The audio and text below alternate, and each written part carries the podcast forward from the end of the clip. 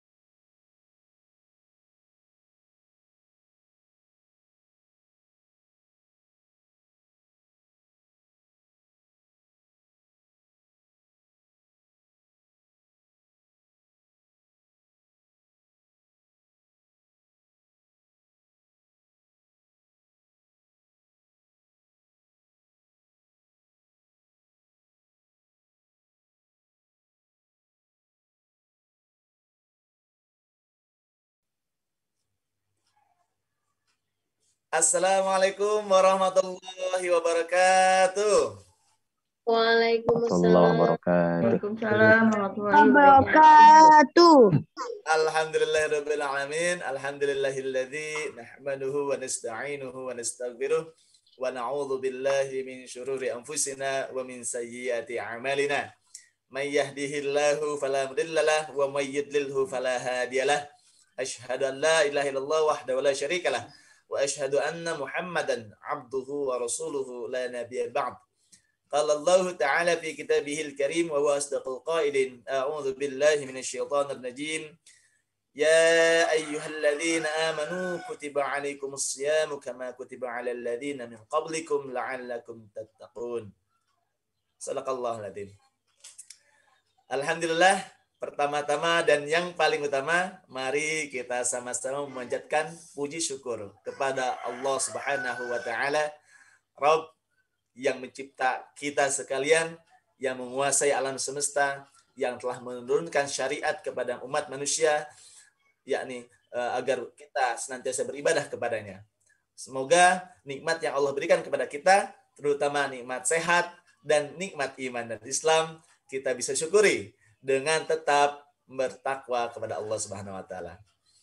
Salawat dan salam juga kita curahkan kepada junjungan kita Habibana wa syafi'ina wa maulana Muhammad sallallahu alaihi wasallam beserta kepada keluarganya, para sahabatnya, para tabiin, para tabi tabiin dan kepada kita umatnya hingga yaumil akhir yang tetap istiqomah menjalankan syariat dan tuntunan dari Rasulullah Muhammad sallallahu alaihi wasallam.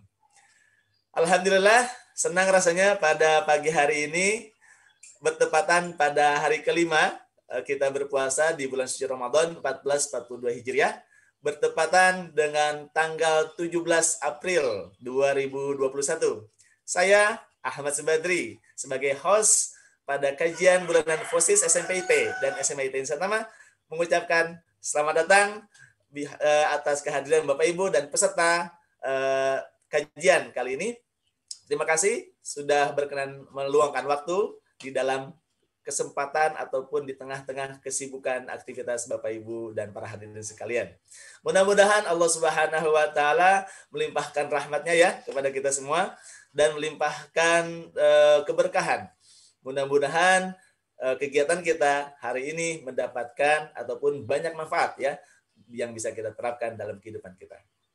Baik, uh, terima kasih kepada para pengurus FOSIS ini. Uh, ini kebanyakan ibu-ibu ya yang bergerak di kajian bulanan. Uh, luar biasa ini. Uh, istiqomah, uh, Alhamdulillah setiap bulan konsisten menjalankan kegiatan untuk memberikan pengetahuan, tambahan ilmu ya buat para orang tua khususnya dari Insan Tama dan umumnya juga kepada kaum muslimin wal muslimat yang dapat mengakses kegiatan ataupun kajian kita. Nah, insya Allah uh, sebagaimana telah Bapak Ibu dan hadirin ketahui uh, pada hari ini akan kita ikuti bersama ya siraman rohani uh, tuntutan ilmu ataupun siram apa ya menambah wawasan kita ya terkait dengan apa? Dengan syukur tentang syukur menikmat nikmat dari Al-Qur'an mensyukuri nikmat Al-Qur'an. Nah ini tema ini biasanya kan kalau berkaitan dengan Al-Qur'an itu uh, yang yang muncul itu uh, Al-Qur'an sebagai pedoman hidup ya kan. Terus bagaimana menyerapkan Al-Qur'an. Nah, ini luar biasa temanya unik. Menikmati uh, atau mensyukuri nikmat Al-Qur'an. Uh, jadi yang nikmat itu bukan hanya makanan minuman aja Bapak Ibu ya. Ternyata Al-Qur'an itu adalah satu sebuah kenikmatan ternyata ya. Seperti apa nikmatnya? Nanti kita akan gali bersama dengan guru kita insya Allah yang sudah hadir.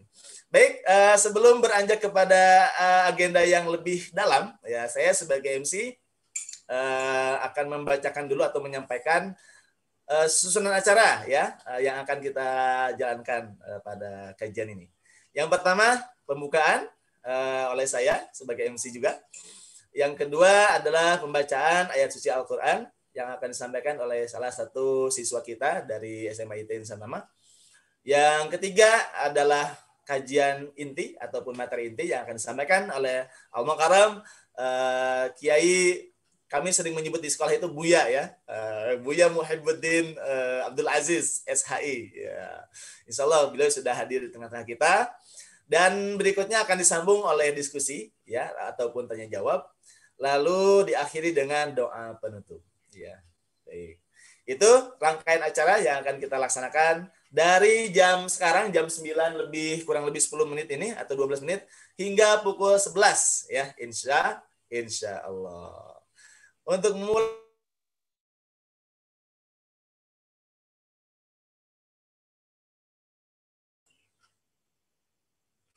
Ya, untuk memulai agenda kita eh, agar lebih berkah, agar lebih uh, berfaedah, bermanfaat buat kita, mari kita buka bersama-sama kajian kita dengan bersama-sama membaca basmalah. Bismillahirrahmanirrahim. Bismillahirrahmanirrahim. Terima kasih. Mudah-mudahan Allah memberikan keberkahan ya kepada kegiatan kita.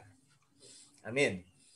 Baik, uh, berikutnya kita akan mendengarkan bersama uh, lantunan ayat suci Al-Qur'an ya yang akan dibacakan oleh salah satu siswa dari SMA IT Insan Tama.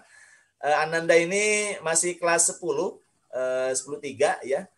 Uh, ini kalau dulu mah kelas 1 ya, kelas 1. Ananda Muhammad Haikal uh, As-Siddiqi. Assalamualaikum Haikal. Waalaikumsalam warahmatullahi wabarakatuh. Nah, ini dia Bapak Ibu, Ananda Haikal nih ya. Sehat Haikal ya? Alhamdulillah. Baik, insya Allah siap membacakan Al-Quran ya? Insya Allah. Baik. Baik, baik Bapak Ibu dan para hadirin sekalian, mari kita sama-sama mendengarkan uh, kalam ilahi yang akan dibacakan oleh Ananda. Bismillah. Kami أعوذ persilakan. بالله من الشيطان الرجيم بسم الله الرحمن الرحيم قل بفضل الله وبرحمته فبذلك فليفرحوا. هو خير مما يجمعون.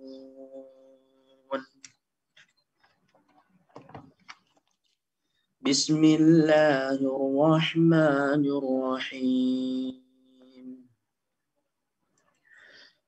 ولقد آتينا لقمان الحكمة أن اشكر لله.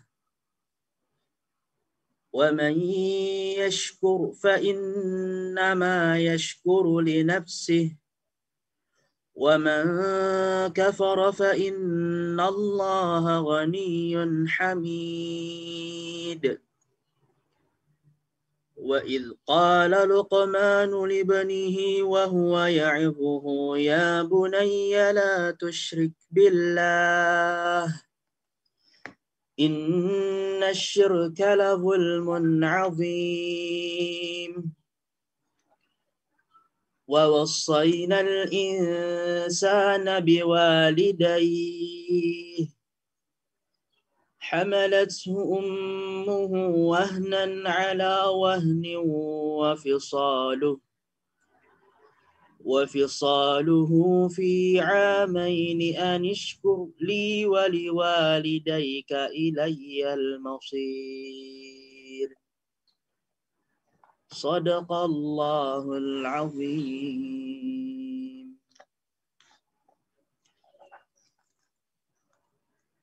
Dengan menyebut nama Allah yang Maha Pengasih, Maha Penyayang. Katakanlah Muhammad, dengan karunia Allah dan rahmatnya, hendaknya dengan itu mereka bergembira. Itu lebih baik daripada apa yang mereka kumpulkan. Dengan menyebut nama Allah yang Maha Pengasih, Maha Penyayang. Dan sungguh telah kami berikan hikmah kepada Lukman, yaitu bersyukurlah kepada Allah. Dan barang siapa yang bersyukur kepada Allah maka sesungguhnya dia bersyukur untuk dirinya sendiri. Dan barang siapa tidak bersyukur maka sesungguhnya Allah Maha Kaya Maha terpuji. Dan ingatlah ketika Lukman berkata kepada anaknya ketika dia memberi pelajaran kepadanya wahai anakku janganlah engkau mempersekutukan mempersekutukan Allah. Sesungguhnya mempersekutukan Allah adalah benar-benar kezaliman yang besar. Dan kami perintahkan kepada manusia agar berbuat baik kepada kedua orang tuanya. Ibunya telah mengandung dengan keadaan lemah yang bertambah-tambah dan menyapihnya dalam usia dua tahun. Bersyukurlah kepadaku dan kepada kedua orang tuamu. Hanya kepada aku kembalimu. Sadaqallahul azim. Maha benar Allah atas segala firman. Wassalamualaikum warahmatullahi wabarakatuh. Waalaikumsalam warahmatullahi wabarakatuh. Waalaikumsalam warahmatullahi wabarakatuh. Alhamdulillah, terima kasih kepada Ananda Haikal yang sudah membuka agenda ini dengan pembacaan Al-Qur'annya. Mudah-mudahan Allah Subhanahu wa taala memberikan keberkahan buat antum ya, khususnya dan kepada kita yang mendengarkannya. Insya Allah. Amin. Ya Allah, ya Rabbal Alamin. Nah, Bapak Ibu yang dirahmati Allah Subhanahu wa taala, ini saya ingin memulai kajian ini dengan penuh semangat Bapak Ibu ya. Ini kita coba atau saya ingin bertanya kabar dulu deh Bagaimana kabar Bapak Ibu pada pagi hari ini? Alhamdulillah. Alhamdulillah. Luar biasa. Luar biasa. Bagi orang tua siswa dari Insan Tama, SDIT, SMPIT, dan SMAIT pasti sudah nggak aneh nih kan. Kalau menjawab salam itu dengan harus semangat ya kan. Alhamdulillah. Luar biasa. Allahu Akbar. Yes. Kalau anak saya, yes, yes, yes, yes, yes. Allahu Akbar. Nah, itu ya anak saya tuh Bu. ya biar semangat ya. Nah, baik. Ini kita sudah akan memasuki acara inti. Insya Allah. Uh, saya ingin menyapa dulu nih Bapak Ibu yang sekarang sudah bergabung. Uh, namun sayangnya saya masih melihat banyak ruangan yang mati lampu ini. masih gelap nih Bapak Ibu ya. Kenapa ya? Uh, mungkin ini ya uh, kami ingin sampaikan bahwa kalau ibarat kata ini kita itu sedang ngaji di majelis ilmu ya Bapak Ibu. Ini mohon maaf ya Bapak Ibu sebelumnya. Jadi kalau kalau kita ngaji itu bisa bertatap muka, bisa berapa itu langsung berhadapan dengan para hadirin itu uh, kayaknya uh, rasanya beda lah gitu. Sekalian juga bisa sambil menyambung tali silaturahim. Nah, jadi agar keberkahan ataupun uh, ya kita mendapatkan uh, apa itu ke kelebihan daripada kajian ini termasuk adab-adab uh, dalam mengaji itu adalah memang kita uh, harus bisa fokus ya kan dengan cara menjaga diri kita agar fokus adalah tetap uh, ini kamera ini nggak uh, ke mana-mana nih gitu kalau kameranya ketutup uh, kayaknya itu uh, dari kiri kanan itu untuk bisikan-bisikan itu ada aja gitu ya. Baik, ini yang tidak berkendala ya Bapak Ibu, yang tidak berkendala maka silakan dibuka kameranya ya. Sambil kita uh, menyambung tali, silaturahim. Nah, baik. Uh, terima kasih bagi yang sudah membuka kameranya dan bagi yang masih ada kendala, uh, mudah-mudahan Allah Subhanahu wa taala memberikan kemudahan ya. Terima kasih.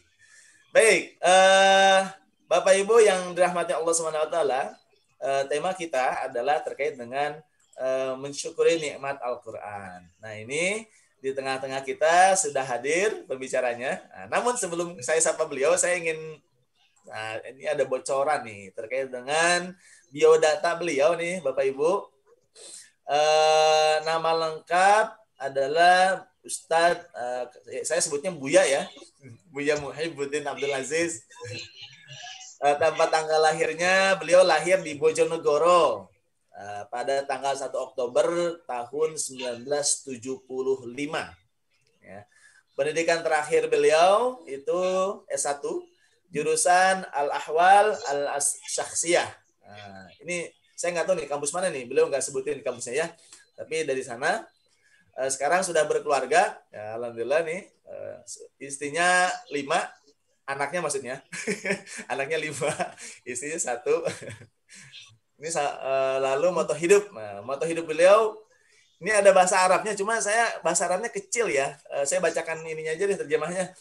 Kata beliau moto hidupnya manisnya hidup itu dengan ketaatan nah, gitu manisnya hidup itu dengan ketaatan baik itu biodata singkat dari Buya Muhibbuddin sekarang Baik, kita langsung sapa saja uh, Ustadz Mahib.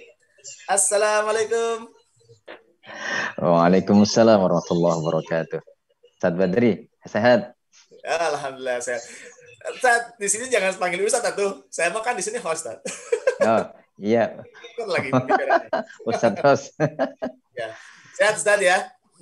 Buya sehat? Alhamdulillah, saya pisan. Alhamdulillah. Rada flu, Pak Badri. Oh, rada flu. Mudah-mudahan Allah Maklum faktor U kan tadi ya. disebutkan kelahiran 75 itu wes tuwek, 46 tahun. Dia kena hujan dikit bocor. Jadi ketahuan ini ya kartunya ya.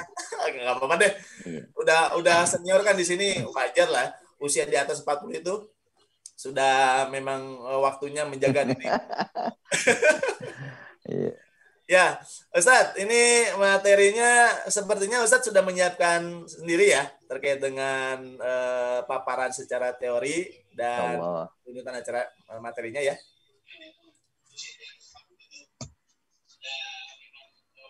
Ya, insya Allah Pak Badri. Ya, insya Allah. Baik. Uh, materi kita Bapak Ibu dan para hadirin sekalian akan disampaikan oleh Ustaz Muhibbuddin terkait dengan syukur nikmat Al-Qur'an. Maka sekali lagi kami ingatkan agar fokus dan mencatat ilmu-ilmu yang beliau nanti sampaikan. Saya tidak perlu berpanjang lebar, saya langsung serahkan saja kepada guru kita semua, Buya Muhibbuddin Abdul Aziz. Tafadhol Ustaz. Tayyib syukran lak ya akhil karim, ya akhil kabib, Ustaz Badri. Assalamualaikum warahmatullahi wabarakatuh. Waalaikumsalam warahmatullahi wabarakatuh. Mohon maaf para ibu, bapak yang hadir di forum ini, apakah suara saya terdengar jelas? Alhamdulillah jelas, Ustaz. Alhamdulillah. Kurang- Kalau nggak jelas, waduh, ya? saya berat. Ya. Kurang Kalau keras boleh sedikit, saya Ustaz. cerita ini sejak pukul 19 eh semenjak pukul 05.30 saya sudah ini ya sudah ngisi kajian. Terakhir jam 7 jadi suaranya sudah berkurang ya Bu ya. E, maklum lah kalau Ramadan ini biasanya adalah aku Ustadz. Gitu ya. E, makanya saya sebenarnya kalau disuruh ngisi senengan sore jadi selesai ngomong langsung minum gitu ya buka. Ini masih jauh. Bukanya masih jauh. Ya sejak pagi ada kuliah subuh ini sudah yang kedua ini mudah-mudahan Allah berikan kekuatan ya supaya saya bisa optimal menyampaikan materinya. Baik, alhamdulillah dengan izin Allah SWT kita dipertemukan di forum yang luar biasa ini yang semoga Allah berkahi karena forum ilmu, forum zikir, forum mengingat Allah Subhanahu wa taala. Tidak ada forum lebih baik dibanding forum ilmu ikhfillah para ibu sadayana, bapak sadayana tidak ada forum lebih uh, Allah berkahi kecuali forum apa namanya majelis zikir, majelis ilmu di mana Allah mengutus malaikatnya untuk memberikan naungan kepada kita. Apalagi di bulan Ramadan yang jauh lebih utama lagi. Para Bapak Ibu yang saya hormati, uh, salah satu ciri uh, orang yang sudah diberikan cahaya hatinya oleh Allah Subhanahu wa taala adalah giatnya kita terhadap perintah-perintah Allah Subhanahu wa taala. Di dalam surat Al-An'am ayat 125 Allah firmankan a'udzubillahi minasyaitonir rajim faman yuridillahu ayyahdiyahu yashrah sadrahu lil Islam. Maka barang siapa yang Allah kehendaki ya seseorang yang hendak diberi petunjuk oleh Allah Subhanahu wa taala, maka Allah lapangkan dadanya untuk menjalankan Islam. Allah lapangkan dadanya untuk melaksanakan syariat Allah Subhanahu wa taala. Terkait ayat ini, Imam Ibnu Katsir, ya penyusun kitab tafsir Ibnu Katsir, beliau mengatakan yang dimaksud dengan yashrah sadrahu lil Islam adalah yuyassiruhu wa yunshituhu wa yusahhiluhu lidzalik. Yaitu Allah mudahkan, Allah giatkan, Allah semangatkan dan Allah ringankan orang untuk melakukan amalan-amalan Islam. Jadi kalau kita sudah diberikan ringan dalam langkah kita untuk menuju ketaatan, Allah ringankan mata kita untuk melihat yang baik-baik, Allah ringankan telinga kita untuk mendengar petunjuk, Allah ringankan akal kita, hati kita untuk siap menerima petuah-petuah atau titah-titah dalam Islam, maka itu salah satu bukti bahwa hati kita telah diberi cahaya oleh Allah dan Allah menghendaki kita akan lapangnya dada kita itu. Jadi bersyukur kita diberikan oleh Allah nikmat lapang dada dengan Islam. Karena di luar sana dan jauh lebih banyak itu adalah orang-orang yang hatinya tidak dilapangkan terhadap Islam. Banyak orang tidak mau menerima Islam, banyak orang sudah memilih Islam sebagai agamanya tetapi mereka tidak menjalankan apa namanya perintah-perintah Allah. Ini juga menandakan bahwa uh, mereka tidak diberikan lapang dada ini. Ini serius, ya. Karena hanya orang-orang pilihan saja yang Allah lapangkan dadanya. Coba Ibu di dalam uh, surat Al-Jathiyah ayat 23 nanti bisa diperiksa kembali. Allah firmankan begini. Man ittakhadha ilahahu hawa. Tidakkah kau perhatikan Muhammad bagaimana orang-orang menjadikan hawa nafsunya sebagai Tuhan? Atau mereka yang senantiasa mentuhankan hawa nafsunya. Dia nurutnya sama nafsu bukan sama wahyu. Nah, jadi untuk membedakan mana yang menjadikan hawa nafsunya sebagai Tuhan dan yang apa namanya senantiasa mengikuti wahyu itu ber, gampang menentukannya. Jadi kalau dia senantiasa wahawa mutaba, artinya ngikutin hawa nafsunya aja. Perintah Allah diabaikan, larangan Allah diabaikan, dan dia lebih senang memilih hawa nafsunya. Yang larangan dikerjakan, yang perintah ditinggalkan. Ini menurut bahasa Quran disebut sebagai orang yang mentuhankan hawa nafsunya. Kemudian kalau orang sudah seperti ini, kata Allah, wa ala ilmin. Maka Allah membiarkan dia tersesat berdasarkan ilmunya, wa khatama ala sam'ihi wa qalbihi. Allah tutup telinganya dari petunjuk, Allah tutup hatinya dari petunjuk, wa ja'ala ala basarihi ghishawah dan Allah jadikan di depan matanya itu penutup. Artinya tiga fungsi yang bisa menyerap petunjuk sudah Allah tutup. Telinga ini sumber petunjuk. Ala sam'ih. Kita sekarang uh, ikut hadir kajian ini bisa jelas pemahaman ini, ya bisa menerima paparan ini karena kita punya telinga untuk mendengar. Ketika Allah tutup telinga kita dari petunjuk, ini sudah musibah terbesar. Kedua, kemudian Allah bukan hanya sekedar menutup telinganya, tetapi Allah juga tutup hatinya. Akal pikirannya ditutup oleh Allah untuk menerima petunjuk. Kemudian yang terakhir, waja'ala ala basarihi gishawah. Allah jadikan di depan matanya, di depan penglihatannya itu hijab ya risyawah penutup yang dengan itu dia tidak bisa melihat petunjuk. Bayangkan, telinga nggak bisa menerima petunjuk, mata tidak bisa melihat petunjuk, dan hati tidak bisa menerima petunjuk. Dan itu atas kehendak Allah. Disebabkan apa? Hambanya memilih jalan sesat. Ketika Allah biarkan sesat dia. Jadi, ketik, jadi begini, ketika seorang hamba itu aktif menjauhi ketaatan, ketika seorang hamba itu aktif menuju kesesatan, maka Allah akan palingkan dia dari kebenaran. Nah, makanya di penghujung ayat ini dikatakan famay yahdihi mim ba'dillahi afala tadhakkarun. Lalu siapakah yang bisa memberi petunjuk kepada mereka yang telah Allah biarkan mereka sesat mim ba'dillah? Maknanya begitu. Jadi siapa yang bisa memberi petunjuk ketika Allah membiarkan dia sesat? Afala tadhakkarun? Apakah kamu tidak memikirkannya? Nah, jadi ifafillah ternyata memang hanya orang berpikir bisa memahami hal ini. Jadi bersyukurlah atas selapang dadanya kita terhadap Islam ya dan jauhi hal-hal yang bisa apa namanya memalingkan kita dari kebenaran yang telah kita terima. Maka dalam Al-Qur'an kita diajari berdoa oleh Allah Rabbana la tuzigh qulubana ba'da id hadaitana wa hab lana min ladunka rahmah innaka antal wahhab. Ya Allah, Rabbana la tuzigh qulubana, jangan kau palingkan hati kami ya ba'da id hadaitana setelah kau berikan petunjuk itu kepadaku. Jangan kau palingkan kamu dari petunjuk, setelah petunjuk itu kau berikan kepadaku. Karena petunjuk itu mahal sekali. Masya Allah. Nah, ini yang pertama. Yang kedua, Bapak Ibu, terkait dengan makna yashroh sodrohu, ada yang e, menafsirkan secara ekstrim. Maksudnya begini, tidak semua orang bisa mendapatkannya. Bahkan kita pun nggak dapat kalau mengikuti tafsiran Ibnu Abbas. Ibnu Abbas menjelaskan yang dimaksud dengan yashroh sodro yang sudah Allah lapangkan dadanya itu hanya Abu Bakar kata Ibnu Abbas. lah kok bisa? Memang hanya Abu Bakar. Sampai kesaksian Umar bin Khattab. Seandainya iman Abu Bakar itu dibagikan kepada seluruh penduduk bumi yang beriman, maka masih belum bisa menandingi imannya Abu Bakar. Masya Allah, ini iman yang model bagaimana? Kalau kita teliti ya, maka ada benarnya gitu pernyataan ini di mana orang yang pertama kali membenarkan peristiwa Isra Mi'raj adalah Sayyidina Abu Bakar. Makanya beliau disebut As-Siddiq yang senantiasa membenarkan uh, Rasulullah. Julukan As-Siddiq ini bukan dari Rasul, tapi dari Allah langsung. Jadi Abu Bakar As-Siddiq. Ketika ada peristiwa Isra Mi'raj di mana orang kafir memanfaatkan ini membuat opini bahwa Muhammad pembohong, saat itu Abu Bakar mengatakan, kalau cuma itu yang dengan Muhammad, saya percaya. Bahkan lebih dari itu kalau yang ngomong Muhammad, ya aku akan apa namanya membenarkan.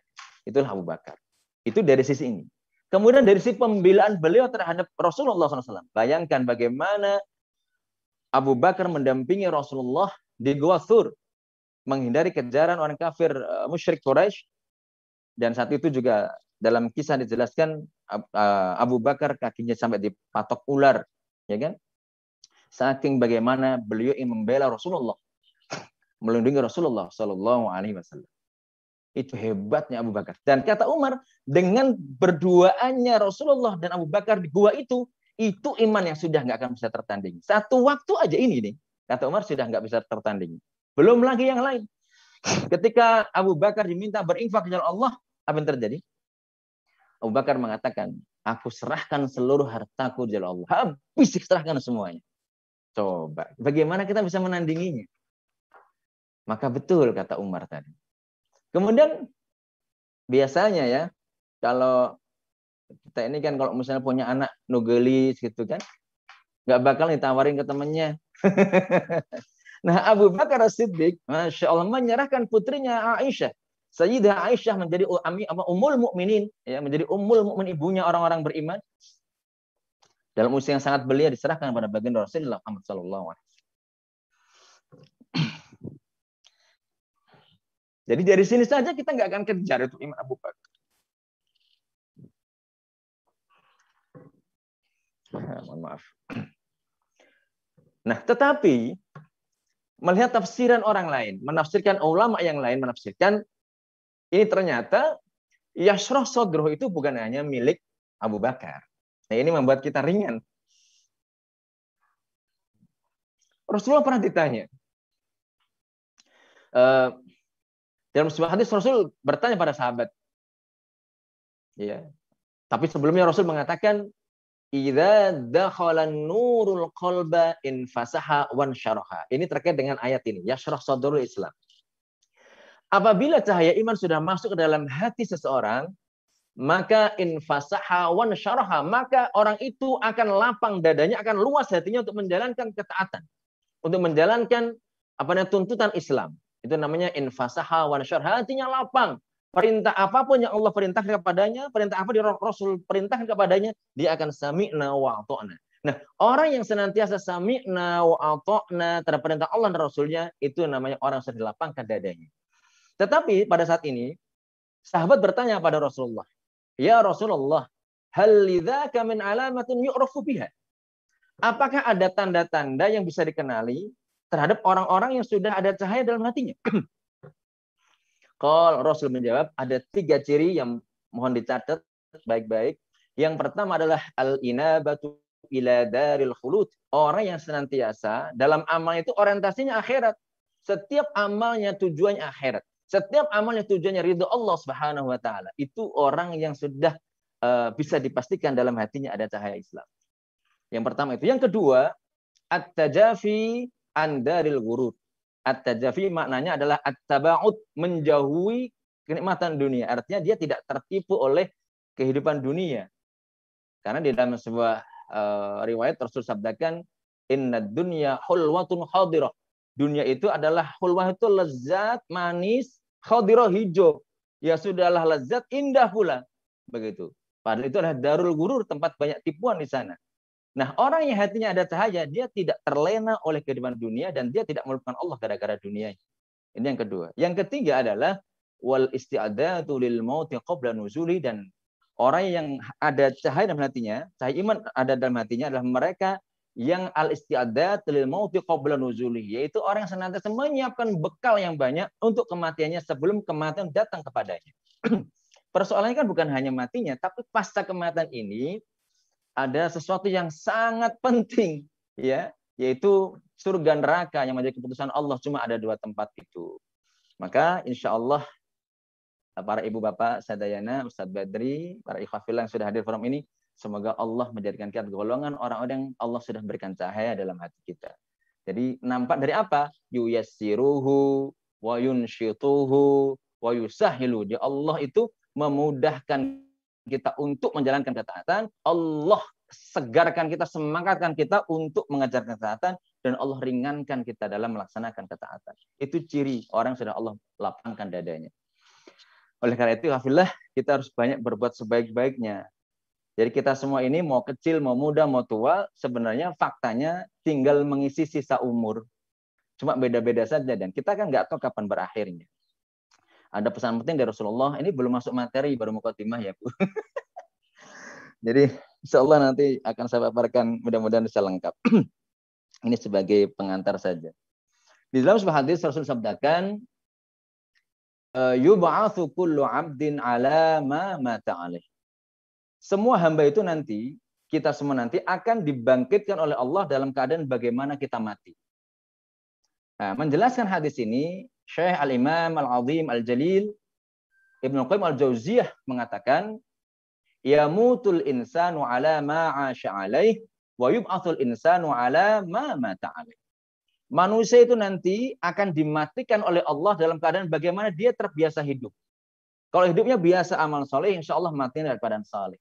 Wa yub'atsul insanu ala ma mata dan manusia nanti juga akan dibangkitkan oleh Allah dalam keadaan bagaimana dia matinya.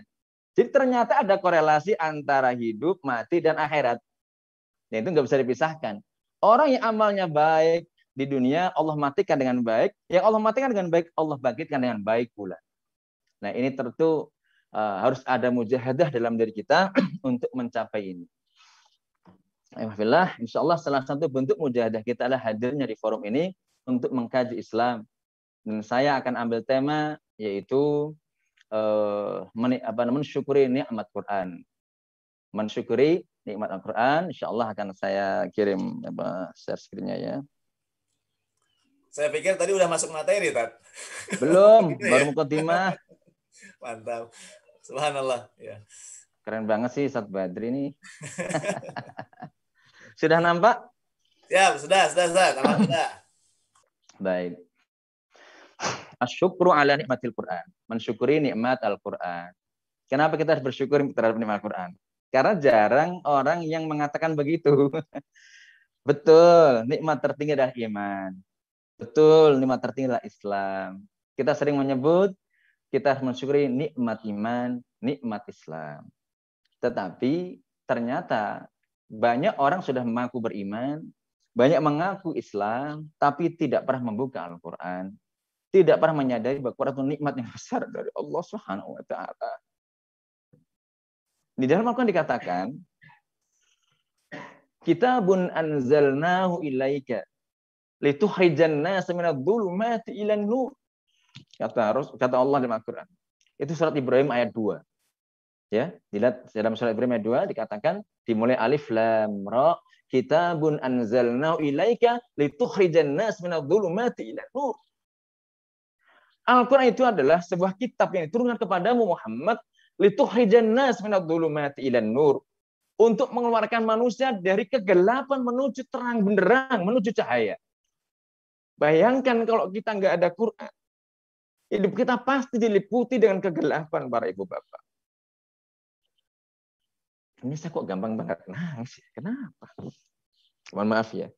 Ini harusnya harus Ramadan ya mudah-mudahan ya. Jadi bayangkan kalau kita nggak ada Quran, kita hidup kita dalam kegelapan Bapak Ibu. Makanya setelah nikmat besar yaitu iman Islam, kita harus buka Quran karena Quran itu nggak bisa dipisahkan dari Islam. Quran nggak bisa dipisahkan dari iman. Begitu.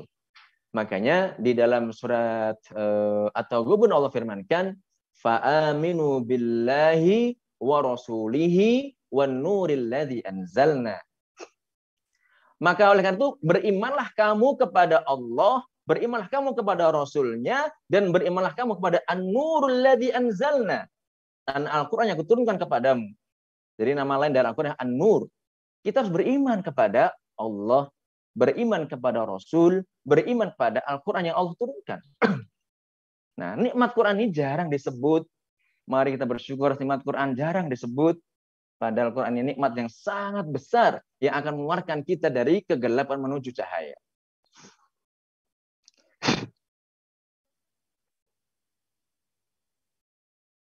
Ini mukaddimah. Jadi tadi mukaddimah pertama saat Badri.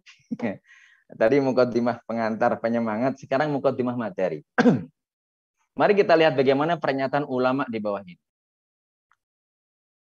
Berikut ini ya. Al-Qur'anul Karim. Ini pernyataan ulama, Ibu.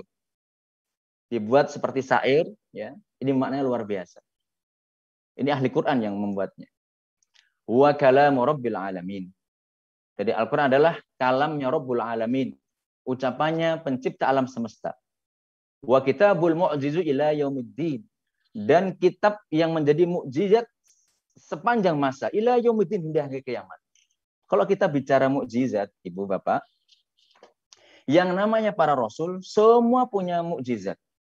Dalam rangka apa? Dalam rangka menunjukkan membuktikan bahwa dia utusan Allah Subhanahu wa taala.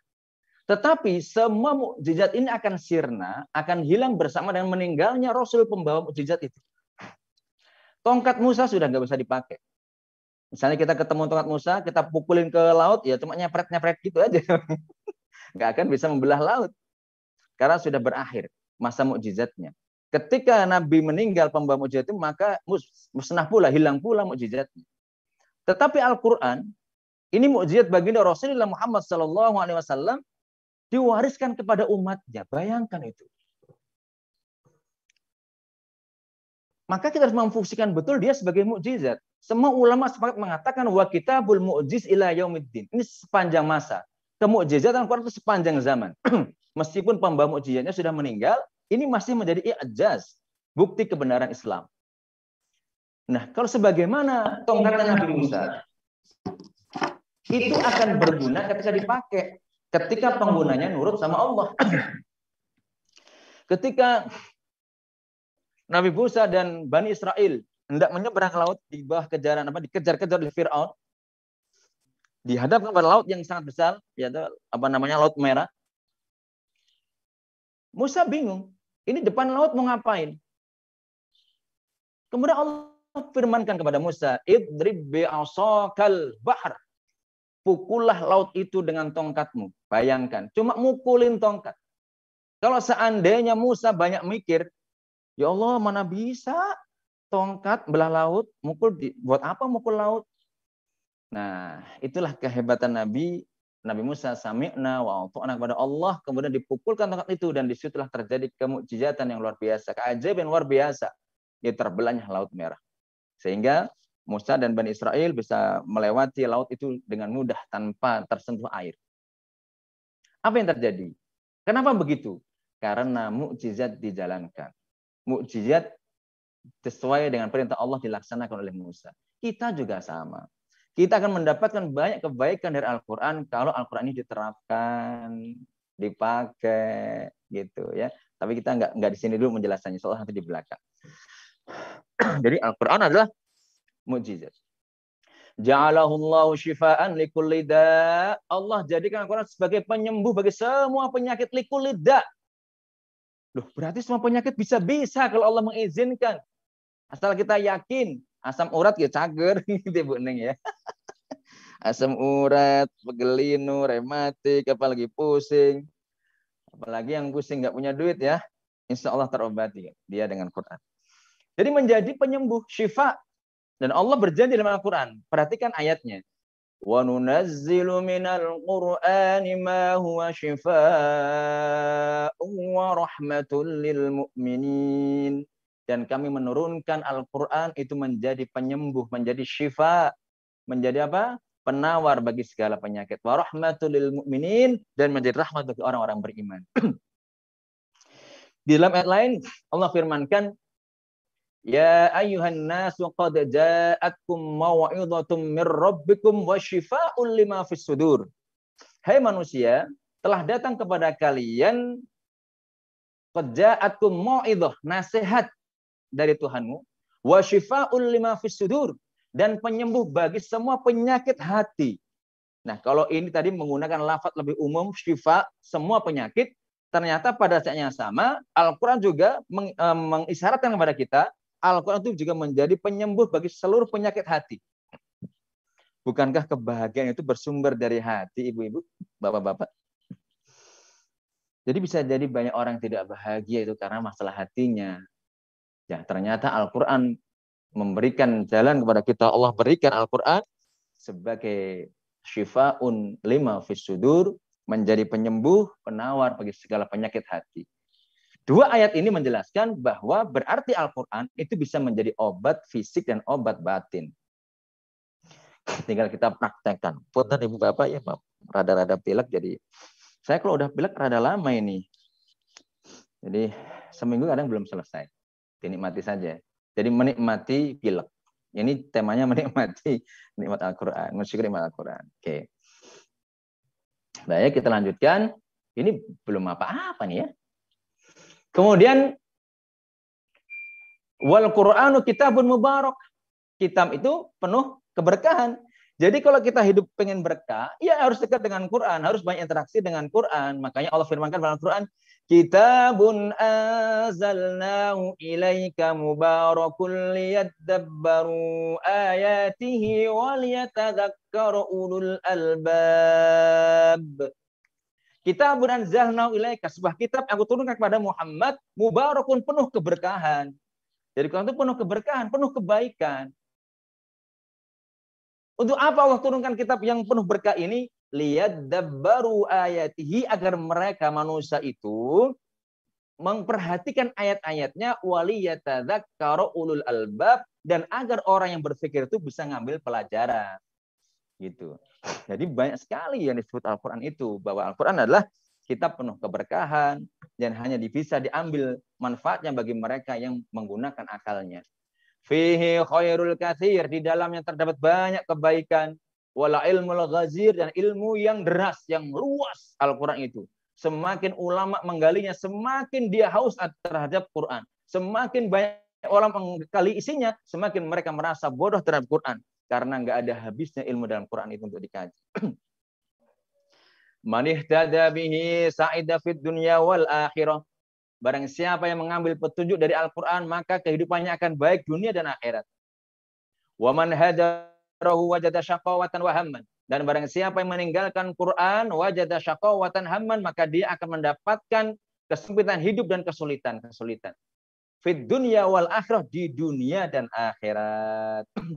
Qala Allah Ta'ala, Inna hadzal Qur'ana yahdi lillati hiya wa yubashshirul mu'minin. ويبشر المؤمنين الذين يعملون الصالحات أن لهم أجرا كبيرا إن هذا القرآن يهدي للذي هي أقوم Sesungguhnya Al-Quran ini memberi petunjuk kepada kita jalan yang lebih lurus. Hilal ya akwam wa yubashshirul mu'minin dan memberikan kabar gembira kepada orang-orang beriman alladzina ya'maluna salihat.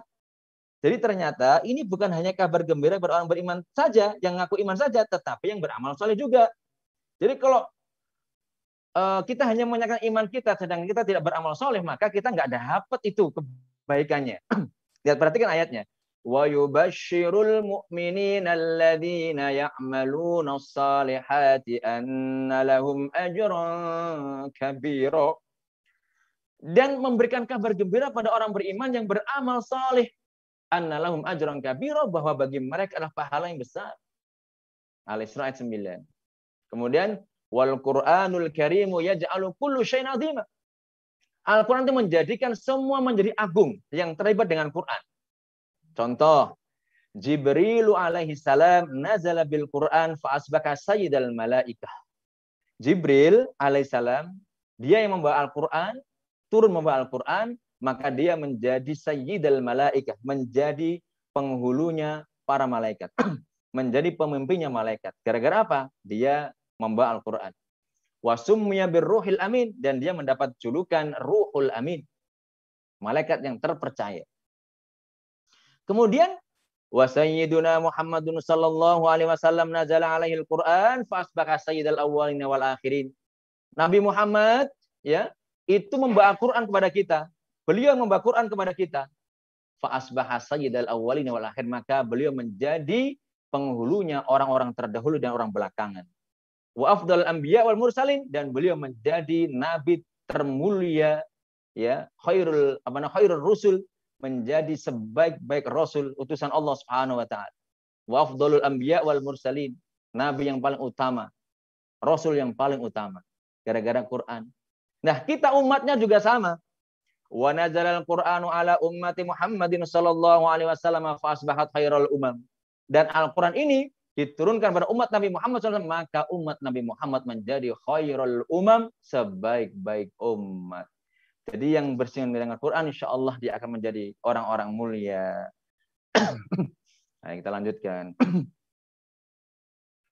Ini nggak ada minuman Pak Badri ya?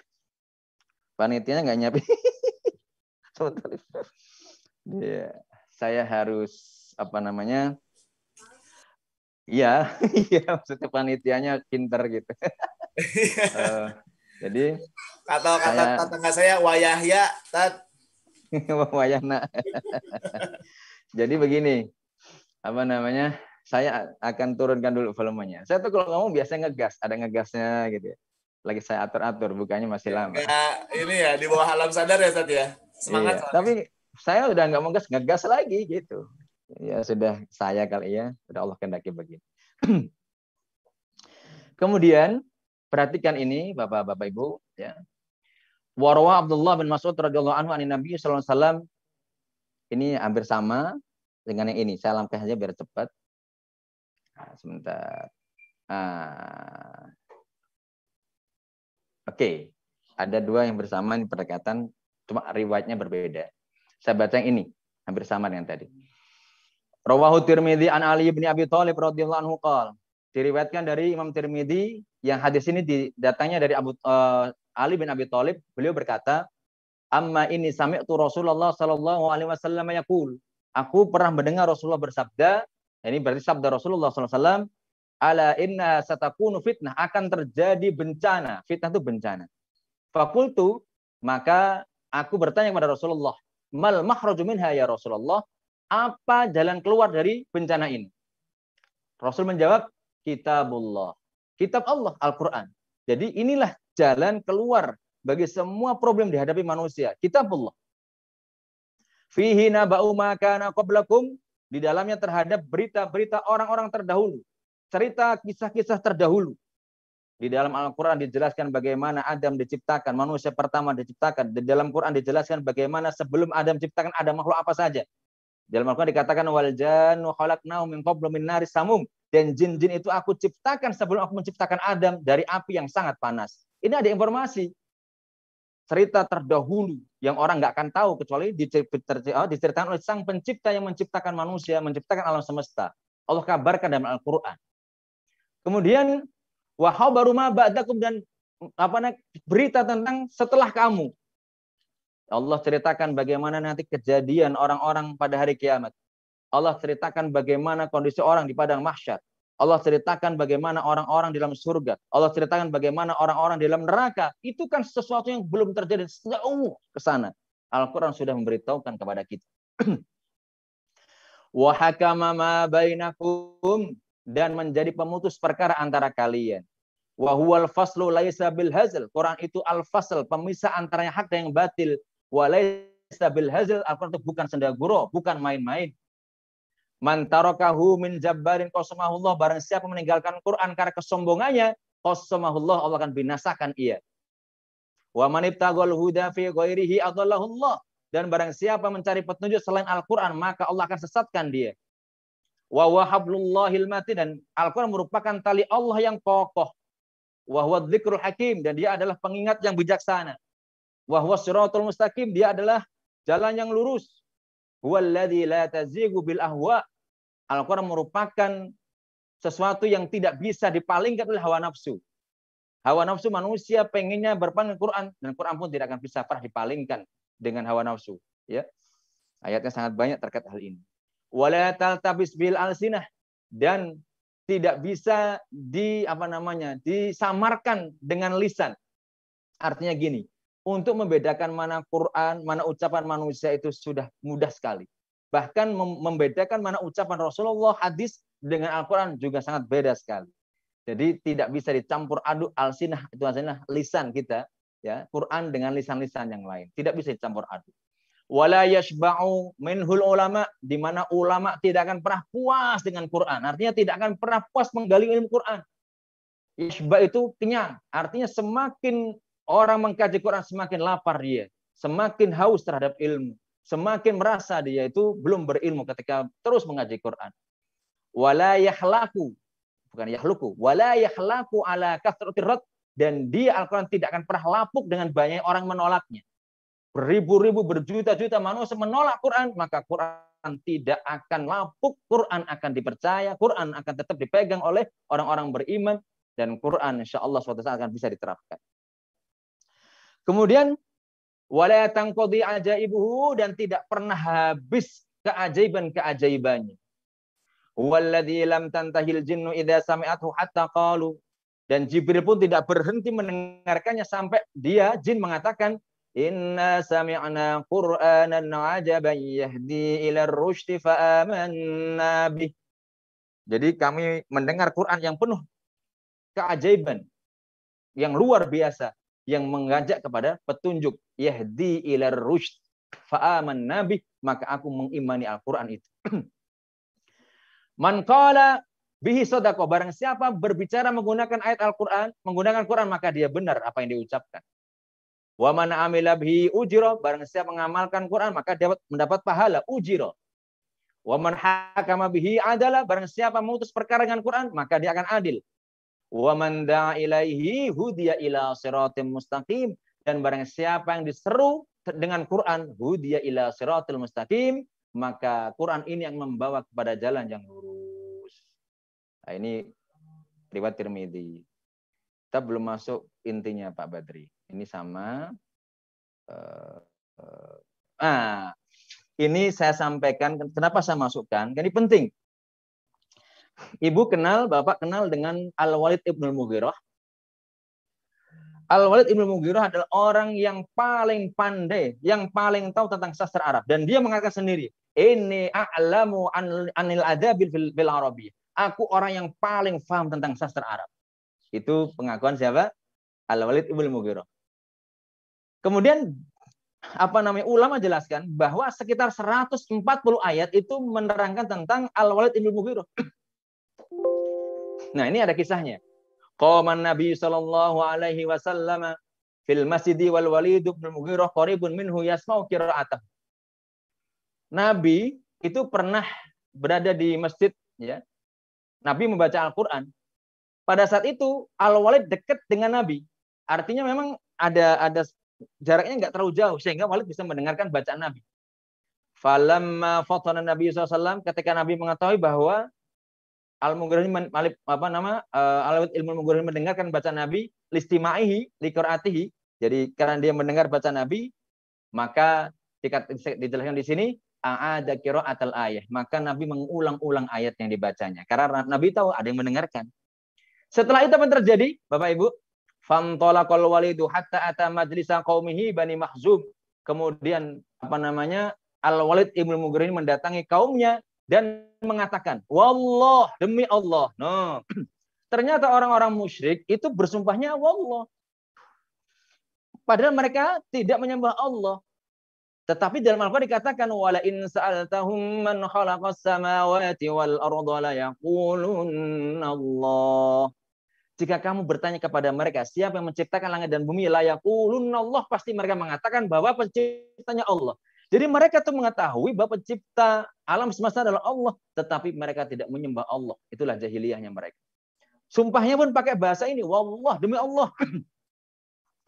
Laqad sami'tu min Muhammadin anifan. Aku baru saja mendengar sesuatu dari Muhammad.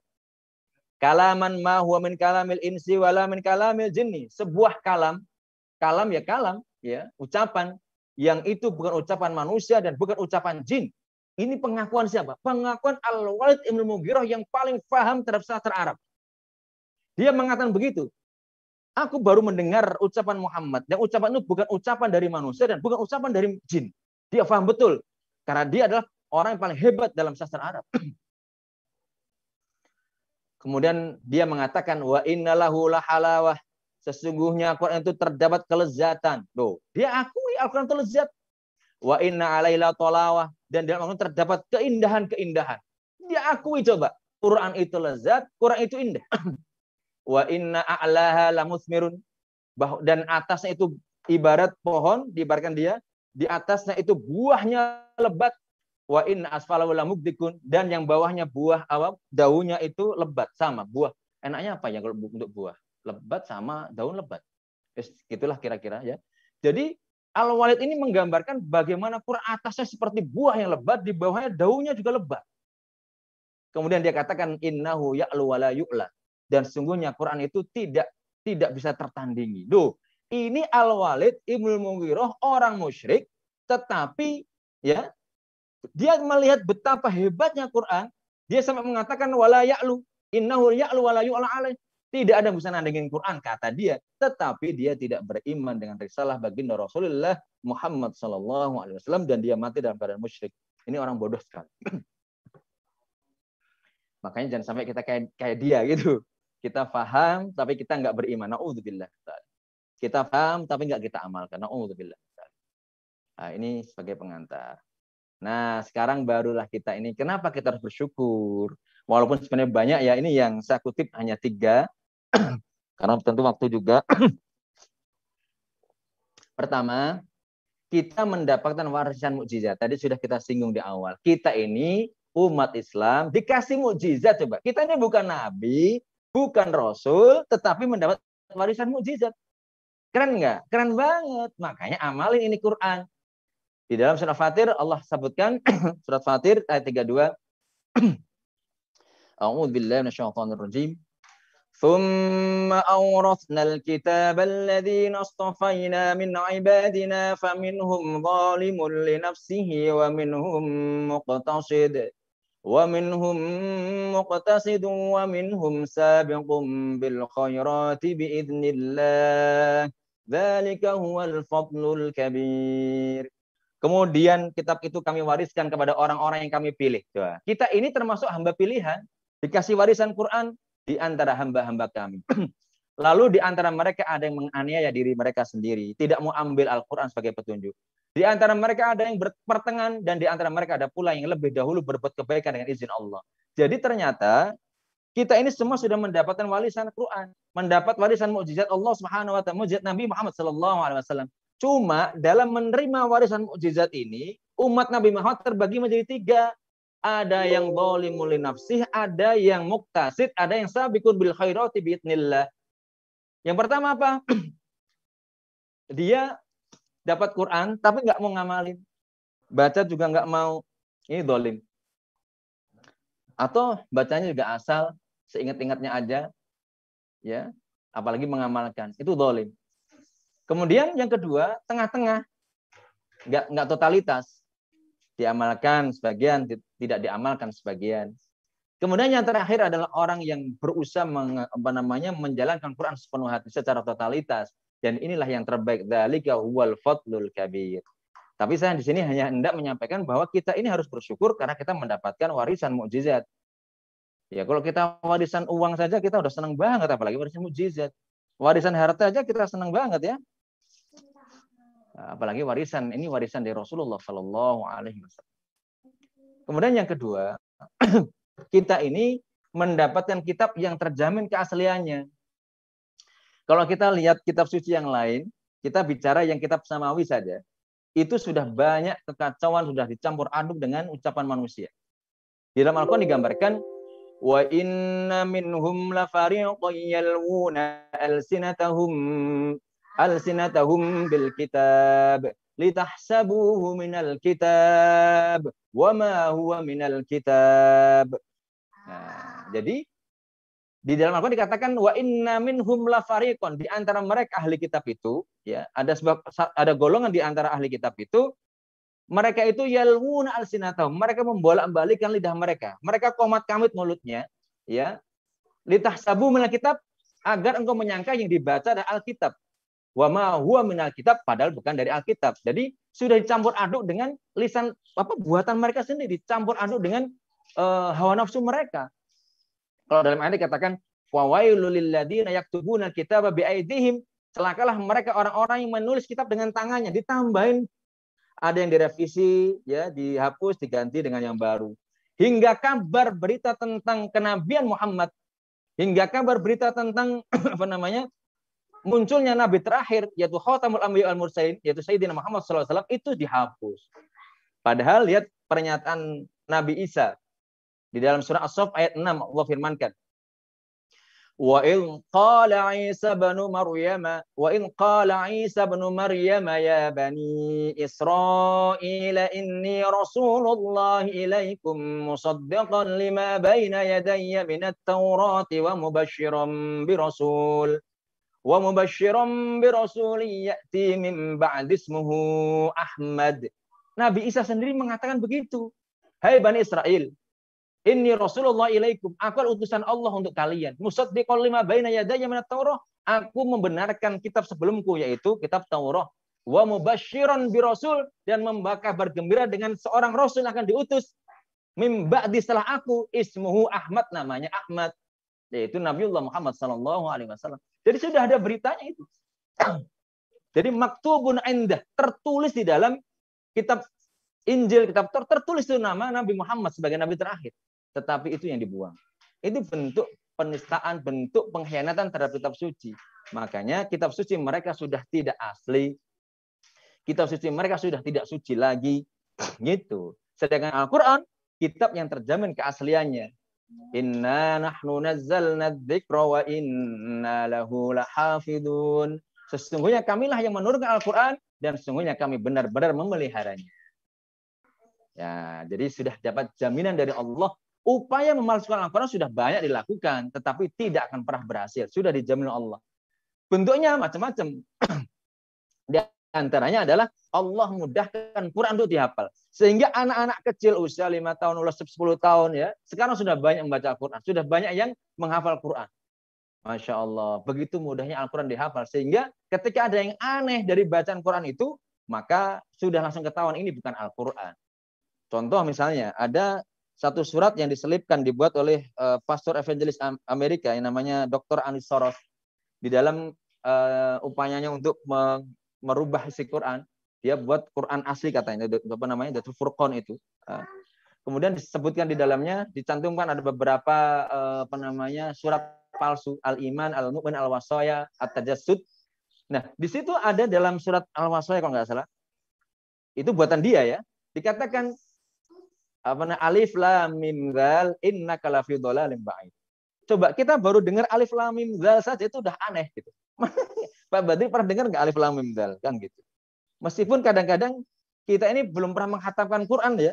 Misalnya dengar alif lam mim zal aja udah aneh gitu. Nah ini alif lam mim zal innaka lafi dhalalin ba'id. Eh kok aku laguin ya? Nggak boleh nih ini bukan Quran. Alif lam mim zal Inna kalafil gitu ya. Sesungguhnya kamu dalam kesesatan yang nyata Muhammad. Jadi Nabi Muhammad malah dikecam sebagai orang yang tersesat sebelum dia mengikuti mengakui Isa sebagai Tuhan. nah, itu contoh-contoh betapa musuh-musuh Allah yang ingin merubah isi Quran tidak akan pernah berhasil. Kenapa? Ada jaminan Allah SWT. Beda dengan hadis. Kalau hadis nggak ada jaminan, maka banyak hadis palsu. Hadis palsu seputar Ramadan aja banyak banget ya hadis palsu itu Ramadan itu banyak banget sekitar ada yang digali oleh ulama ada sekitar 22 hadis palsu coba bayangkan. Di antaranya apa? Sumu tasihu itu berpuasalah kamu maka kemakan sehat itu hadis palsu dan dipakai ya. Dan ada beberapa hadis doif yang uh, tidak boleh dipakai. Yang banyak kan palsu. Nah gitu ya. Nah kita kan gitu. Kita ini giliran yang palsu dihafal giliran yang sokeh nggak hafal. Aneh. Masya Allah. Ada lagi hadis palsu tapi populer. An-nadhafatu minal iman. Tidak ada hadis saya tuh cari di mana sanatnya gitu. Di mana sumbernya. Tapi banyak yang hafal.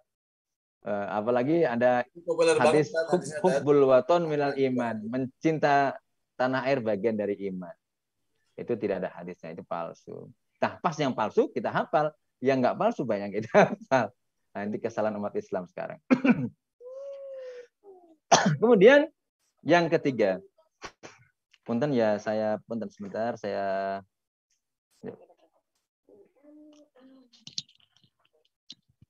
Ya Allah.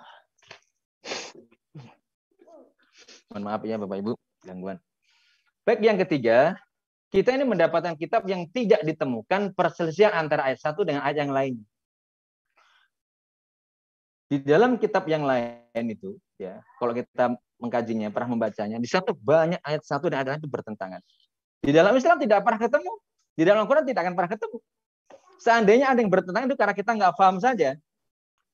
Contoh, di dalam Al-Quran itu ada namanya nasih mansuh. Ada ayat yang sudah dihapus hukumnya, tetapi membacanya masih dapat pahala. Dia masih ada dalam Quran, tidak dihapus ayatnya, tapi dihapus hukumnya. Itu namanya nasih mansuh. Seakan-akan bertentangan, padahal tidak bertentangan. Itu dinasih mansuh. Jadi yang terpakai adalah ayat yang terakhir turun. Makanya terkait dengan keharaman homer itu nasih mansuh. Ya. Kemudian eh, terkait apa lagi? Terkait dengan riba itu nasih mansuh. Misalnya begini.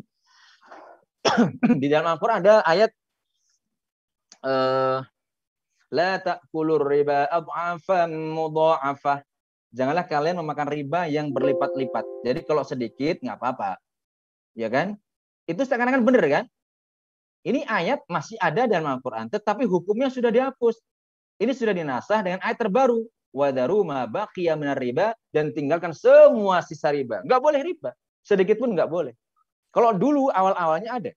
Gitu. Masih boleh asal nggak berlipat-lipat. Kemudian tentang khomer kan juga gitu. Asalnya gimana? Asalnya masih ada manfaatnya. Wa yas'alunaka 'anil khamri wal maisir qul fihima itsmun kabiru wa manafi'u lin-nas wa ismuhuma wa wa ismuhuma akbaru min naf'ihima. Mereka bertanya kepada Muhammad tentang Homer dan judi. Katakan bahwa di dalamnya uh, terdapat manfaat ya, terdapat manfaat. Wa ada manfaatnya, ada dosa dan ada manfaatnya. Tetapi kata Allah wa ismuhuma akbaru min naf'ihima. Tetapi bencananya itu lebih besar dibanding manfaatnya. Tetapi itu sudah dinasa. dinasa oleh ayat kedua yaitu la taqrabus sholata wa antum sukara. Janganlah kamu mendekati salat di saat mabuk. Jadi kalau lagi mabuk jangan dekati salat. Ini juga ayat masih ada dalam Quran. Seakan-akan kalau kita nggak memahami ulumul Quran, tidak memahami nasi mansuh, kita akan melihat ayat itu utuh, ini berbahaya. Kenapa? Kita melihat janganlah kamu dekati sholat saat mabuk. Oh, berarti kita boleh mabuk asal jangan pas mau sholat kan gitu. Ternyata ayat ini sudah dihapus oleh ayat terakhir. Ya. Salah satunya adalah yang berbunyi innamal khamru wal maisiru wal ansab wal azlamu rijsum min amali syaitan fajtanibuhu la'allakum turhamun. Jauhilah di sini kata fajtanibuhu. Nah, saat itu langsung para sahabat eh, apa namanya yang terbiasa masih mengkonsumsi khamr langsung mereka putuskan untuk tidak minum khamr lagi. Jadi ini pengharaman secara mutlak. Nah, begitu ya Contoh dalam Al-Quran di sini katakan Afala yatadabbaruna al-Qur'an walau kana min 'indi ghairillahi lawajadu fihi ikhtilafan katsira. Maka apakah mereka tidak memperhatikan Al-Qur'an? Kalau kiranya Al-Quran itu bukan dari sisi Allah, tentulah mereka mendapat pertentangan yang sangat banyak di dalamnya. Antara ayat satu dan yang saling bertentangan. Kalau bukan karena bayangin 30 juz setebal itu, kalau itu buatan manusia, bisa jadi ada ayat bertentangan. Kan menggunakan otak, menggunakan akal manusia. Tapi ini datang dari Allah, bisa dipastikan. Dan Allah menjanjikan bahwa Al-Quran tidak ada pertentangan antara ayat satu dan ayat yang lainnya. Ini diberikan kepada kita. Makanya ambillah Quran sebagai petunjuk. Nah, ini sebenarnya slide terakhir ya. Nah, sini intinya sebenarnya. Saya taruh di belakang. Cara mensyukuri nikmat Quran. Bagaimana caranya? Ya satu, tentu setelah kita mengimaninya, kita harus banyak membacanya. Karena Al-Quran ini adalah uh, surat dari Allah yang kita ini harus senantiasa mengingatnya. Surat dari Allah loh. Ini di sini ada info apa dari Allah ya? Ini perintah apa, ada larangan apa, ada kabar apa, itu harus kita tahu. Maka kita harus banyak membacanya. Makanya dalam sebuah ayat yang uh, hadis yang sangat populer, Iqra'ul Qur'an fa innahu ya'ti yaumal qiyamati syafi'an li ashabihi. Bacalah Al-Qur'an karena Al-Qur'an itu akan memberikan syafaat dengan izin Allah di yaumil kiamat nanti bagi sahibnya. Sahib itu apa? Bagi orang yang dekat dengan Quran. Sahibul Quran yang ke mana-mana dia ingat Quran, dekat dengan Quran. Bukan yang ke mana-mana ngontongin Quran ya Bu, Bapak. Kalau ke mana-mana ngontongin Quran tapi nggak dibaca dia bukan sahibul Quran. Ya, Tetapi yang disebut sahibul Quran adalah orang yang dekat dengan Quran. dia senantiasa berusaha untuk membaca Quran. Dia tidak jenuh dengan Quran. Nah, kalau ibu bapak ini gampang jenuh dengan Quran, itu ada masalah. Sayyidina Utsman seorang sahabat yang kita tahu semua dia insya Allah ahli surga ya. ya. Jadi Sayyidina Utsman itu pernah mengatakan begini. Lau toharot qulubukum ma syabi'tum min kalamillahi azza wa Jika hati kalian bersih, maka kalian tidak akan pernah puas membaca Quran. Enggak ada kenyangnya kita baca Quran. Tuh. Jadi kalau kita gampang gampang apa? Baru baca dua ayat sudah ngantuk, pengen tidur. Baru baca satu lembar sudah capek. Kayaknya ada masalah deh. Ya, ini saya percaya dengan ucapan Umar Usman ini. Lau taharat qulubukum ma syabi'tum min kalamillahi azza wa jalla. Jika hati kalian bersih, kalian tidak akan pernah puas membaca Al-Quran. Pengen terus baca Al-Quran. Mungkin yang membuat kita berhenti karena kita sudah sangat lelah, atau yang membuat kita berhenti adalah mungkin ada pekerjaan yang harus kita kerjakan. Begitu. Saking dahsyatnya nikmatnya Al-Quran. Begitu para Bapak Ibu. Jadi berbanyak membaca Al-Quran. Tat bacaan saya belum fasih, tat tetap baca. Jadi itu dimaafkan oleh Allah dari sisi itu. Dari sisi yang lain kita harus tetap perbaiki dengan banyak belajar, tetap belajar fasoha. Saya saja juga masih belajar fasoha, khawatir ada fasoha saya, makhrajul huruf saya yang belum tepat. Saya masih belajar. Jadi kita terus belajar, tadi sama sama jangan ragu untuk membacanya. Makanya Rasul sampaikan begini, Al-mahiru bil Qur'ani ma'as safaratil kiramir bararah walladzina yata'ata wa huwa syaqun alaih falahu ajran. Orang yang mahir membaca Quran nanti Allah akan barengkan dia, masukkan Allah masukkan dia ke dalam rombongan malaikat-malaikat yang mulia. Itu hebatnya orang yang mahir baca Quran. Kemudian waladhi yatata'ta dan bagi mereka yang terbata-bata membacanya wa huwa dan dia berat melafalkannya, sudah terbata-bata, mungkin lidahnya lidah Jawa, lidah Sunda, lidah Betawi ya, lidah luar Jawa. Lidah ini terkadang kan kebiasaan kita kan. Contoh orang-orang Jawa zaman dulu nggak bisa bilang Allah dengan tafkhim, bisanya Allah.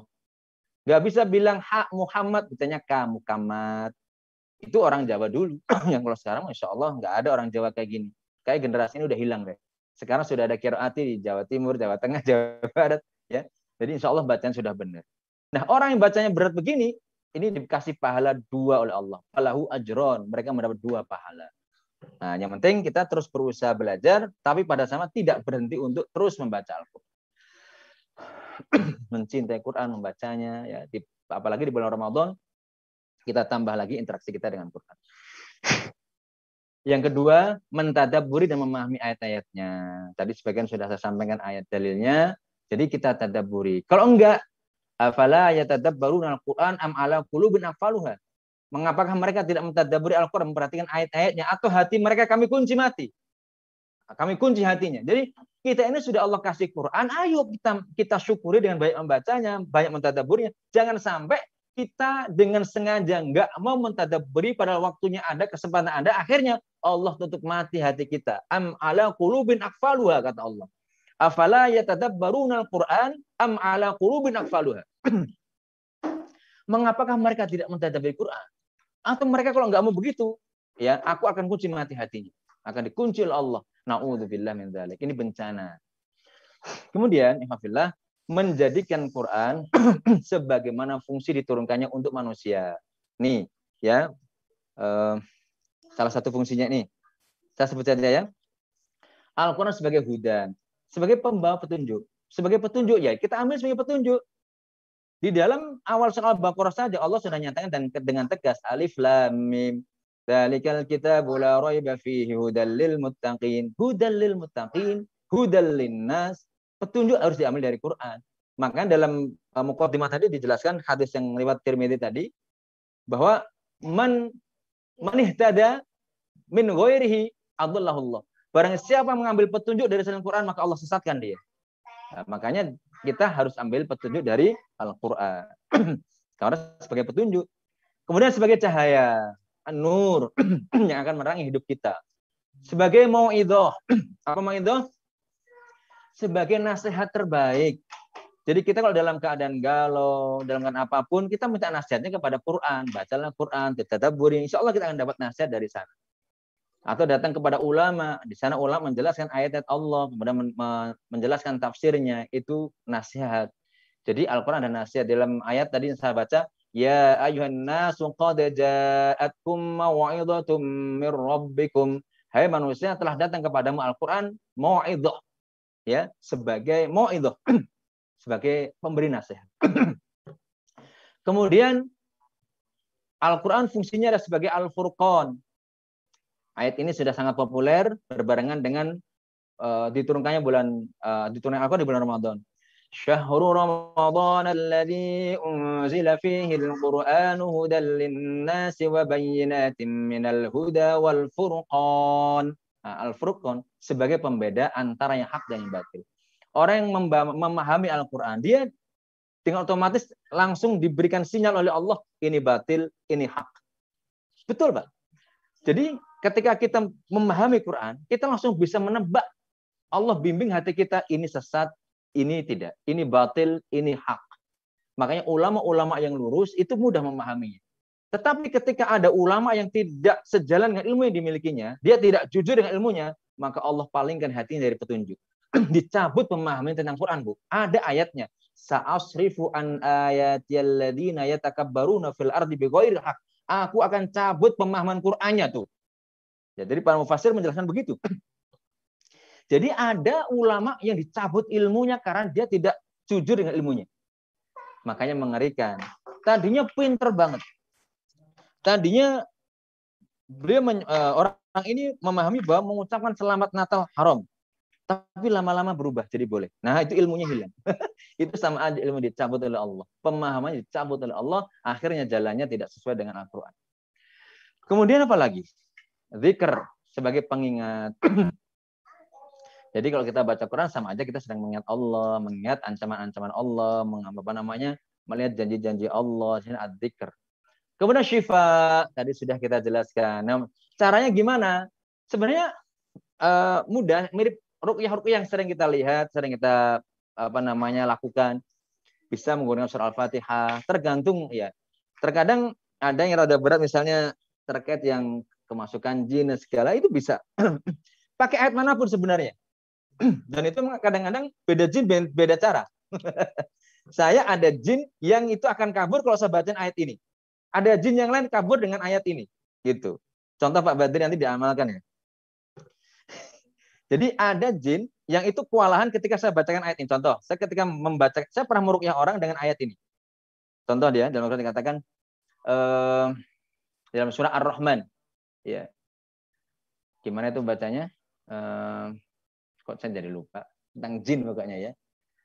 Di awalnya ada kholakol ins eh, uh, kholakol jan kemudian atasnya uh, eh, ya ah, ya ma'syarul jinni wal insi in istata'tum an tanfudhu min aqqaris samawati wal ardi fanfudhu la tanfuduna illa bisultan itu saya baca ulang-ulang kabur sudah itu kadang-kadang dengan ini nggak mempan cari yang lain begitu pula dengan penyakit fisik ya kalau pusing-pusing di lus-lus sambil Misalnya baca ayat wa nunazzilu minal qur'ani ma huwa syifaa'u wa rahmatul lil mu'minin.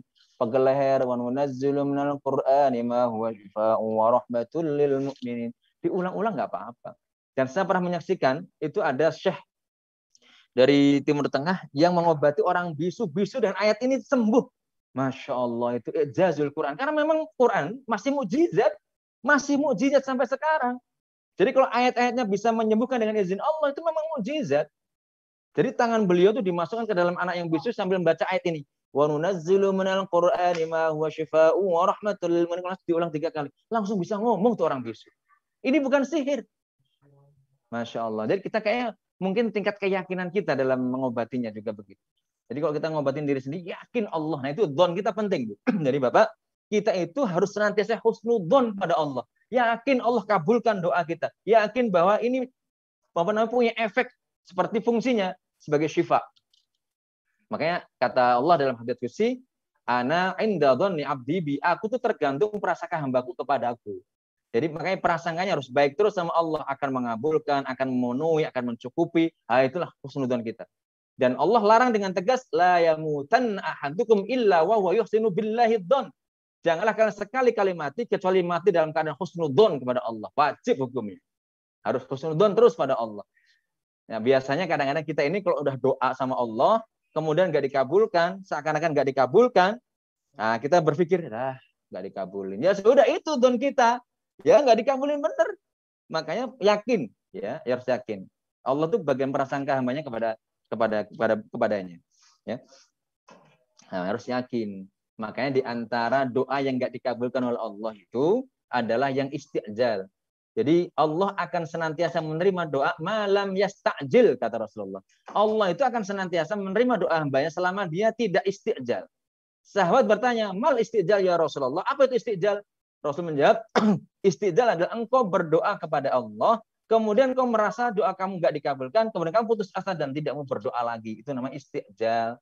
Ini berarti donnya buruk kepada Allah. Dan sampai suudon kepada Allah ya terkait doa. Doa kan penting, ya kan? Bahkan hukum doa itu sebenarnya diterima oleh Allah. Allah sudah minta sendiri kok, Allah yang nyuruh kok, ya. Ud'uni astajib lakum, berdoalah kepadaku, maka aku kabulkan doamu itu. Di dalam ayat lain dikatakan wa idza sa'alaka ibadi anni fa inni ujibu da'watad da'i da'an. Muhammad, orang bertanya kepadamu tentang aku, katakan aku ini dekat ujibu da'watad da'i da'an. Apa menjawab, aku akan kabulkan semua orang yang minta kepadaku ketika mereka berdoa kepadaku. Begitu. Jadi itulah uh, hebatnya ya Al-Qur'an sebagai asyifa. Kemudian bushra Busra itu kabar gembira. Ya, kabar gembira banyak Al-Qur'an ada kabar gembira. Contoh di dalam Al-Qur'an dikatakan Man 'amila salihan min dzakarin aw untha wa huwa mu'minun falanuhyiyannahu hayatan thayyibah. Man 'amila salihan barang siapa beramal solih min dzakarin aw untha baik laki-laki maupun perempuan wa mu'min dia dalam keadaan beriman falanuhyiyannahu hayatan thayyibah maka aku pasti akan berikan kepadanya kehidupan yang baik. Ini kabar gembira dari Allah terhadap orang-orang yang beriman beramal saleh. Banyak kabar gembira dari Allah untuk kita dalam Al-Qur'an.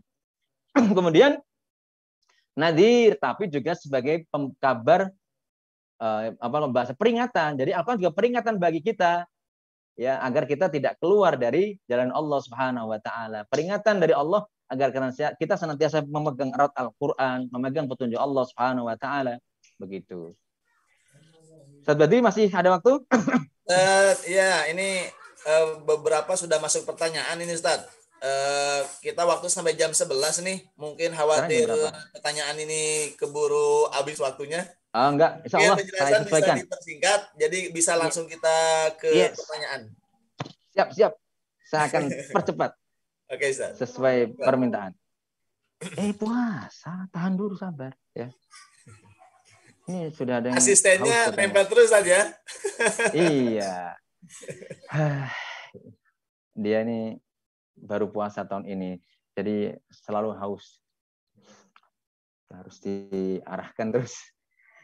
Nah, baik, yang ke berapa tadi? Mendakwahkannya aja sudah. Kita setelah memahami semua betapa dahsyatnya Quran, kita dakwahkan. Kemudian menerapkannya dalam kehidupan. Ini sudah tahu semua kita insya Allah ya. Dan sesuai dengan permintaan ini selesai juga. yang terakhir adalah menjaga adab-adab terhadapnya. Saya sebutkan sebagian adab-adabnya. Kalau kita baca Quran, adab terbaiknya adalah wudhu dalam keadaan suci dari hadas hadas kecil, ya. Kemudian kita menghadap kiblat dan dalam keadaan tenang. Gak boleh dalam keadaan yang nggak tenang. Dalam adabnya dia tenang, baru baca Quran. Kemudian dianjurkan mentataburi maknanya. Kemudian usahakan menangis. Ini adabnya begitu, Bu. Jadi kalau membaca Quran itu usahakan nangis. Kalau nggak bisa nangis, pura-pura nangis. Kata Rasul, fabuku fa'ilam tastati fatabaku. Menangislah kamu kalau membaca Quran. Nah, kalau kamu nggak bisa nangis, maka pura-pura nangis. Dinangis-nangisin. Serius ini ada hadis yang sahih. itu cara satu adab baca Quran. Tapi bagusnya pas begini ini pas bukan jadi imam, pas sendiri baca Quran sendiri. Kayak saya tadi itu saya nggak pengen ya tahu Al-Qur'annya begitu ya sudahlah gimana lagi. Itu mengalir aja. Kalau ngalir lain lagi. Tapi bagusnya pas sendiri kita itu baca Quran merenungi kemudian nangis. Kalau nggak bisa nangis fatah baku pura-pura nangis. Di, dinangis-nangisin. kuwirat wa idza nujumu kadarat wa idzal jibal suyirat. Kadang-kadang nangis sendiri juga. Itu itu adab baca Quran, ya. Jadi nah itu yang ketiga. Adab berikutnya adalah diindahkan, diperindah bacaan Qur'annya saat badri kayak saat badri kalau baca Quran gitu loh ya. Nada ada nada hijazi, ada makom shika, ada sika, ada makom nahawan, soba, itu cara untuk memperindah bacaan Quran. Kata Rasul begini, Zayyinul Quran bi aswatikum. Indahkanlah, baguskanlah bacaan Quran itu dengan suara-suara kalian. Hiasilah Quran dengan suara kalian. Dalam hadis lain dikatakan, Man lam yataghunna minal Quran falaysa minni. Barang siapa tidak memperindah bacaan Quran bukan golonganku. Makanya setiap saya baca ayat saya lakukan. Saya perindah supaya kita mendapat pahala lebih. Bukan senang baca tapi diperindah bacaannya. Dan ini merupakan anjuran Rasulullah Sallallahu Alaihi Wasallam. Baik, sahabat Badri, sampai sini saja. Eh, semoga bisa menjadi pengantar diskusi kita pada kesempatan kali ini. Oke, alhamdulillah Bapak Ibu dan para hadirin. Demikian Bu Yamanuddin sudah menyampaikan, memaparkan uh, terkait dengan topik kita mensyukuri nikmat Al-Qur'an. Uh, mudah-mudahan tadi yang disampaikan menimbulkan ke apa ya? ke keinginan kita ya untuk menggali Al-Qur'an lebih dan juga menambah kita penasaran ya dengan ilmu-ilmu Allah itu ya. Uh, baik, ini Ustadz sudah ada beberapa pertanyaan. Mangga, mangga. Uh, di kolom chat ini saya bacakan aja Ustadz ya Ustadz Badri, ya. bisa nggak diperkeras? Atau mic-nya di Oh, iya. saya kurang kurang jelas suara antum. Oke, Afwan. baik. Uh, Ustadz ini sudah ada pertanyaan nih dari kolom chat. Uh, saya bacakan aja ya. Hmm. Ya, Yang pertama ini dari sebentar. Ini dari Ibu Neneng Andika ya. Ya. mangga, mangga. Assalamualaikum Pak Ustadz. Waalaikumsalam warahmatullahi wabarakatuh. Bagaimana ketika membaca Al-Quran tapi tidak paham artinya Ustadz? Atos, cekap, sakitu, Cekap, eta pertanyaan anu tibu nenek. mohon, tesawios vios. Nanti ada lagi Ustadz. Satu boleh satu Iya. lagi nggak sekalian biar sekalian. Eh, terserah antum lah, saya ngikut aja. Yang kedua nih Ustadz dari uh, Ummu Sayyid dari Surabaya nih Ustadz. mohon. Ustadz, mau tanya hukum membaca Al-Quran secara cepat tanpa tartil. Biasanya di bulan Ramadan berlomba-lomba tuh menghafalkan Al-Quran. Ya, Suara justru mengganggu indahnya bacaan. iya. Indahnya bacaan, indahnya bacaan jadi tidak terdengar Ustaz. Iya, Buru-buru. iya. Dua tadi, sudah. Dah. Baik, yang pertama, bagaimana hukum membaca Quran tapi nggak tahu maknanya tidak apa-apa. Membaca Quran itu ibadah. Jadi kita membaca Al-Quran saja itu sudah dapat pahala. Makanya Rasul sabdakan begini, Man qara'a harfan min kitabillah falahu ashrun. Jadi asyru hasanat. Barang siapa membaca Al-Quran, maka dia mendapatkan pahala setiap hurufnya itu eh, 10 kebaikan. Ya, jadi setiap hurufnya Allah berikan kebaikan, balasan 10 kebaikan. Kata Rasul, la aqulu alif lam mim harfun walakin alif harfum lan harfum mim harfun. Aku tidak mengatakan alif lam mim satu huruf, tetapi alif satu huruf, lam satu huruf, mim satu huruf. Jadi setiap huruf-huruf yang kita baca, meskipun kita nggak paham maknanya, coba siapa yang paham artinya alif lam mim? nggak ada yang bisa, ulama aja nggak paham itu karena Ya. selalu mengatakan wallahu a'lamu bimuradih Allah yang tahu tentang maknanya. Semua ulama bilang begitu, artinya ini menjadi dalil bahwa kita baca Quran nggak paham artinya sudah dapat pahala gitu. Itu dari si pahala. Nanti dari si kewajiban yang lain, iya kita harus berusaha memahaminya gitu. Nah, ketika kita baca Quran itu nilainya pah- pahala. Jadi ibadah, kita baca Quran itu ibadah. Pahalanya besar sekali. Coba kita baca Al-Fatihah saja itu berapa huruf kalikan 10. Masya Allah, dah nggak karu-karuan pahalanya. Apalagi sampai kita misalnya sekarang sudah punya azam yang kuat ingin menghatamkan 30 juz dalam satu bulan Ramadan, insya Allah tercapai dan itu pahalanya tentu tidak. Masya Allah, luar biasa pahalanya. Jadi tidak apa-apa Ibu, tidak paham maknanya, karena membaca Quran itu adalah sebagai ibadah. Nah, yang kedua, bagaimana eh, orang baca Quran tapi nggak tartil, nggak boleh. Perintah Allah warattilil Qur'ana tartila. Ini perintah jazm. Jadi pasti. Kalau kamu baca Quran harus tartil. Nah, bahasa lainnya gitu. Warattilil Qur'ana tartila. Bagaimana dengan baca Quran yang nah itu itu justru akan dapat laknatnya Quran nanti khawatirnya. Makanya nggak usah terburu-buru. Sahabat saja ibu itu eh, dilarang Rasulullah menghatamkan kurang dari satu minggu, nggak boleh. Minimal tujuh hari atau satu minggu dia minimal ya untuk menghafal uh, minimal ya maksimal ya kali ya maksimal. Jadi tercepat itu sahabat diminta tujuh hari baru boleh hatam. Kenapa? Kalau hatam kurang dari tujuh hari ini dikhawatirkan bacaan terlalu cepat. Itu salah satu adab Quran juga. Nanti bisa dilihat dalam kitab Minhajul Muslim karya Abu Bakar Abu Bakar Al-Jazairi. Di sana dijelaskan bahwa para sahabat pun melakukan itu. Mereka seminggu sekali hafal. Ini paling normal. Maksudnya seminggu itu dianggap sudah paling tepat lah gitu Ustaz Badri ya. Di bawah satu minggu itu nggak boleh. Karena alasannya itu akan uh, mengurangi tartilnya Quran. Terlalu cepat. Kalau tiga hari, empat hari misalnya. Begitu. Jadi satu minggu itu pas gitu. Tapi kayaknya kita jarang satu minggu hatam ya. Tahun juga kadang sekali ada yang bangga, ada yang begitu. Iya. jadi gitu. Uh, jadi tartil harus. Kalau bacaannya kacau, ibu mohon maaf. Al-Quran itu bahasa Arab dan salah satu uh, keunikan bahasa Arab itu beda harokat, beda makna. Contoh, kita misalnya membaca di dalam Al-Quran ada kalimat Waqulu qawlan sadida dan berkatalah kamu dengan perkataan yang lurus yang membawa petunjuk, yang perkataan yang baik. Kalau dibaca sadida pakai sin itu artinya lurus. Tapi kalau dibaca syadida itu perkataan yang kasar. Coba bertolak belakang kan?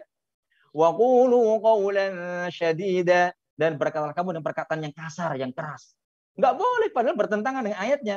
Waqulu qawlan sadida. Berkatalah kamu perkataan yang lurus, yang bawa petunjuk. Begitu.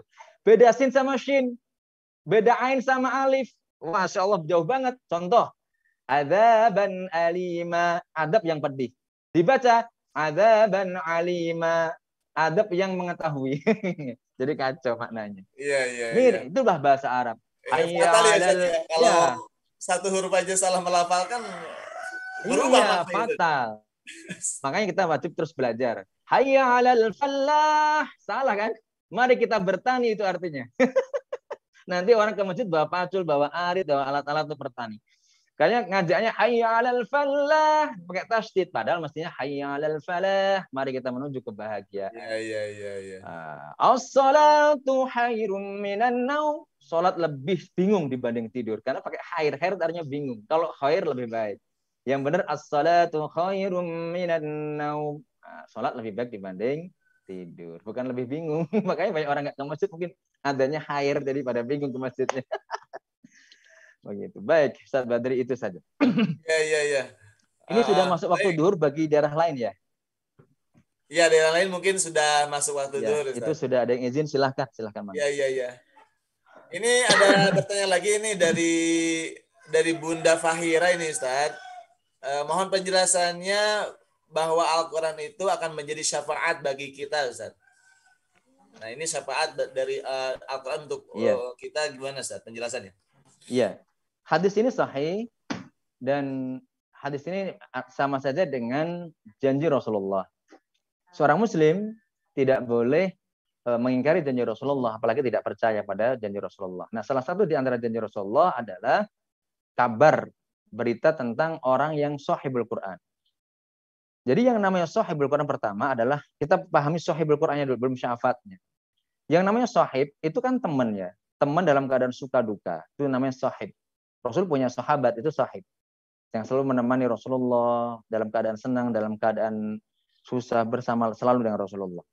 Nah, sahibul Quran juga sama. Kita ini tidak pernah pisah dengan Quran walaupun dalam keadaan bagaimana artinya dalam keadaan senang kita dekat dengan Quran, dalam keadaan susah kita juga dekat dengan Quran. Artinya betul-betul menjadi sahabat kita Quran. Kemudian apa makna syafaat? Syafaat adalah pertolongan. Jadi Allah itu memberikan izin kepada Quran untuk memberikan syafaat terhadap orang yang sahib menjadi sahib nanti di dunia. Yaitu caranya hanya Allah yang tahu, bentuknya begini, hanya Allah yang tahu, tidak dijelaskan yang jelas. Allah mengizinkan Quran untuk memberikan syafaat kepada sahibnya.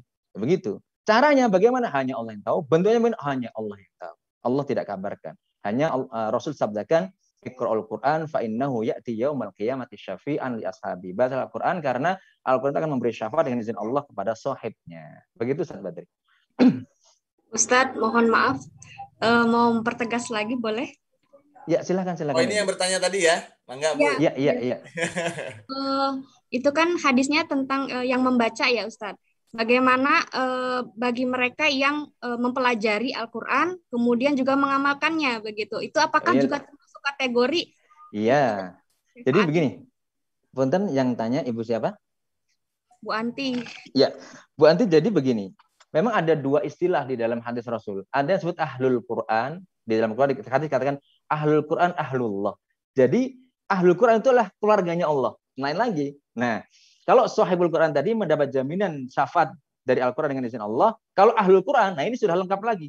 Ahlul Quran adalah orang yang dekat dengan Quran dengan membacanya, mentadaburinya, mengamalkannya, mendakwahkannya, mengajarkannya pada orang lain. Itu ahlul Quran. Dan ini levelnya adalah level ahlullah. Kita ini dihapus sebagai keluarganya Allah. Mau nggak? Ya Allah dari keluarganya Allah. Insya Allah. Jadi ada level yang lebih dahsyat lagi disebut sebagai ahlullah. Ahlul Quran, ahlullah. Nah, ahlul Quran ini adalah mereka yang bukan sekedar membaca, tetapi mengamalkan, mendakwahkan. Makanya dalam sebuah hadis juga terkait dengan yang mengajarkan, sudah sangat populer hadisnya, khairukum man ta'allamal qur'ana wa 'allamas. Sebaik-baik kalian adalah orang yang belajar Al-Quran, mengajarkan Al-Quran. Jadi kalau kita ingin menjadi orang terbaik, jadilah orang yang senantiasa belajar Al-Quran dan senantiasa mengajarkan Al-Quran.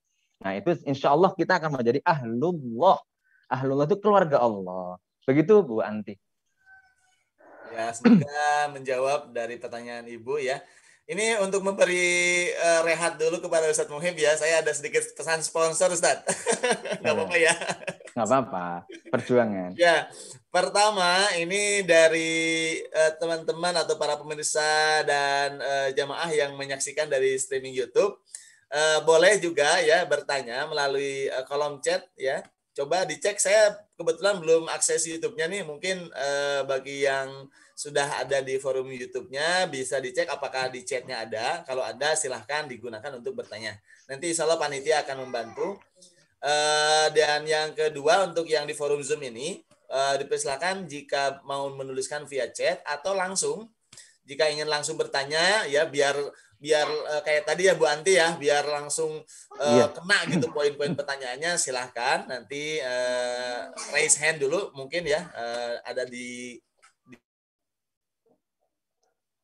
Suaranya diklik ada. yang eh, angkat tangan itu Kalau atau belum eh, ini juga nih ada Sudah masuk. Iya, eh, belum Ustaz. Ya, ini sambil nunggu pertanyaan sebenarnya. Ada lagi ya sponsor-sponsor yang itu Ustaz. Saya sebenarnya nggak apa-apa Ustadz Badri, saya ngomong terus. biar, biar lebih bermanfaat. Oh iya, baik. Nah, terima Eh, kasih ini juga atas pengertiannya. Ustaz, eh, buat para hadirin yang sekarang eh, menyaksikan, ini dari Fosis SMP IT nanti tanggal 1 Mei eh, atau bulan depan eh, ada kajian webinar nasional ya eh, oleh SMP eh, oleh Fosis SMP IT Insantama jatuh hari Sabtu. Eh, pembicaranya insya Allah luar biasa nih dari Ustadz Ahmad Rusdan Utomo dan eh, Ibunda Zulia Ilmawati ya. Eh, temanya tentang menjadi orang tua tangguh yang tetap dinamis dan solid bertahan di masa pandemi. Nah itu terkait dengan ah itu tuh sudah ada tuh eh, pesan iklannya ya. Ah, itu untuk nanti ya bulan depan ya. Bagi Bapak Ibu yang nanti berkenan hadir, jangan lupa tanggal 1 Mei 2021 bersama Ustadz Ahmad Rusdan dan Ibunda Zulia Ilmawati eh, diselenggarakan oleh Fosis SMP IT Nusantara. Baik, eh, Ustadz, eh, mau ada pendalaman nggak dari yang tadi dijelaskan atau kalau Iya, tidak saya Iya, ingin saya bertanya nih. antum nggak boleh antum nggak boleh tanya. Sebentar saja. ya ya ya boleh boleh boleh. Antum Iya. sahibul hajah. Gak apa-apa sebenarnya eh, kalau memang ada yang mau ditekankan lagi. Iya, bisa saya tambahkan sedikit, Saya, Ustadz karena Badri. saya masih menunggu pertanyaan ini Ustadz. Iya. Sedikit saya tambahkan Ustadz Badri. Ya, mangga, mangga. Ustadz. bahwa kita ini memang butuh Quran banget ya Pak Badri ya. Ya. Makanya syukuri nikmat Quran itu dengan mengamalkannya. Pokoknya semua kebaikan Quran ayo kita ambil karena itu sebagai wujud syukur kita. Allah memberikan Al-Quran kepada kita. Manfaatkan sebaik-baiknya itu Quran.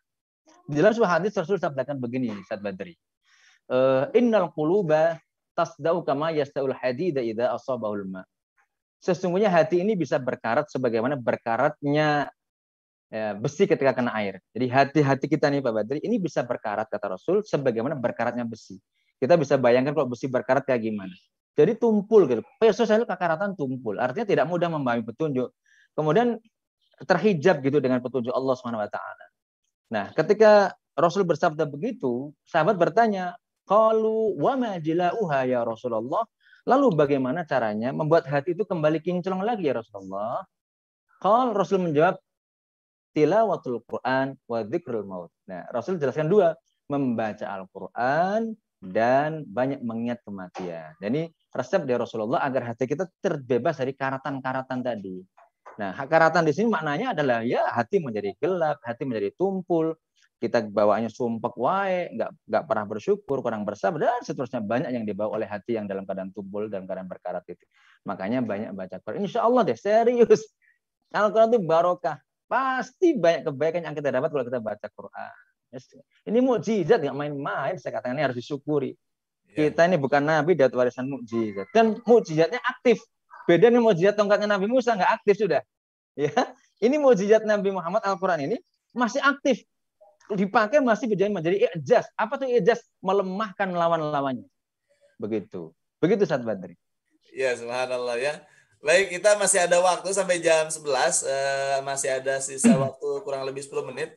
Saya ingin maksimalkan aja nih Ustadz terkait dengan adab salah satu tadi yang ingin saya tambahkan atau saya tanyakan ketika Al-Quran itu sudah lusuh ya ataupun sudah koyak atau sudah sudah mau diganti lah ini adab kita terhadap terhadap uh, mushaf itu uh, ketika akan disi apakah disimpan aja atau ada yang ada yang menyebutkan dibakar aja gitu biar tidak tercecer atau bagaimana Ustaz sikap yang terbaik Ustaz? Iya. Jadi Quran yang tercecer yang apa namanya sudah telanjang bulat gitu yang nggak ada covernya yang apa namanya sudah nggak akan dibaca lagi sama orang Kadang-kadang orang kan malas baca kalau sudah nggak ada covernya gitu ya Pak. Siapa Pak Badri, Ustaz Badri. Terus sudah nggak rapi, terus ada yang banyak yang sobek, maka sebaiknya dipisah, boleh juga dibakar. Tapi adabnya bakarnya adalah di tempat yang benar, jangan dicampur dengan tempat sampah yang lain. Jadi memang dan niatnya adalah untuk ta'adzim terhadap Quran agar Qurannya tidak berserakat dan tidak malah diinjek-injek orang dan sebagainya.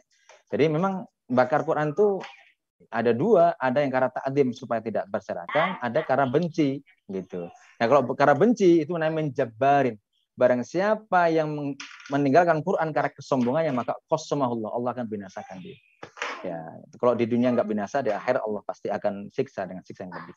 Makanya eh, adabnya adalah kita niatkan untuk menghormati Quran supaya tidak atau terhindar dari yang membahayakan yaitu injak-injak, berantakan dan sebagainya. Boleh dibakar di tempat yang terpisah dari tempat sampah umum ya. Jadi jangan dicampur dan juga jangan dilempar-lempar, jangan disobek-nyobek ya Allah maaf gitu ya.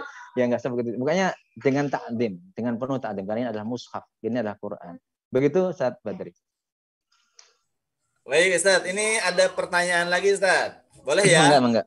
Ya, Ustaz, bagaimana dengan orang yang rajin membaca Al-Qur'an tapi masih fasik dari Hima, uh, Ibu Himatul Aliyah nih. Iya. Iya. Itu itu juga makanya salah satu adab Quran itu adalah tidak boleh menyelisihi yang dibaca. Jadi di dalam Al-Quran dikatakan innallaha la yuhibbul qaumal fasikin. Sesungguhnya Allah tidak menyukai orang-orang fasik, maka seharusnya orang-orang yang baca Quran itu menjauhi kefasikan. Nah, fasik itu gampangnya apa? E, apa namanya? Eh, definisi yang paling mudah ditarik tentang fasik orang fasik itu greget ke maksiat tapi nggak greget pada ketaatan itu fasik gitu aja. Nah Allah nggak suka terhadap orang-orang yang fasik. Nah fasik itu pada level tinggi sampai berani menghina Rasul, Rasul jadikan bahan ejekan, Al-Quran bahan ejekan, maka ini adalah namanya fasik kubro, fasik besar. Dan ini akibatnya yang bencana terbesar akan didapat orang seperti ini adalah hurmanul hidayah. Dia akan terhilang dari petunjuk Allah taala. Padahal petunjuk itu yang paling penting bagi kita.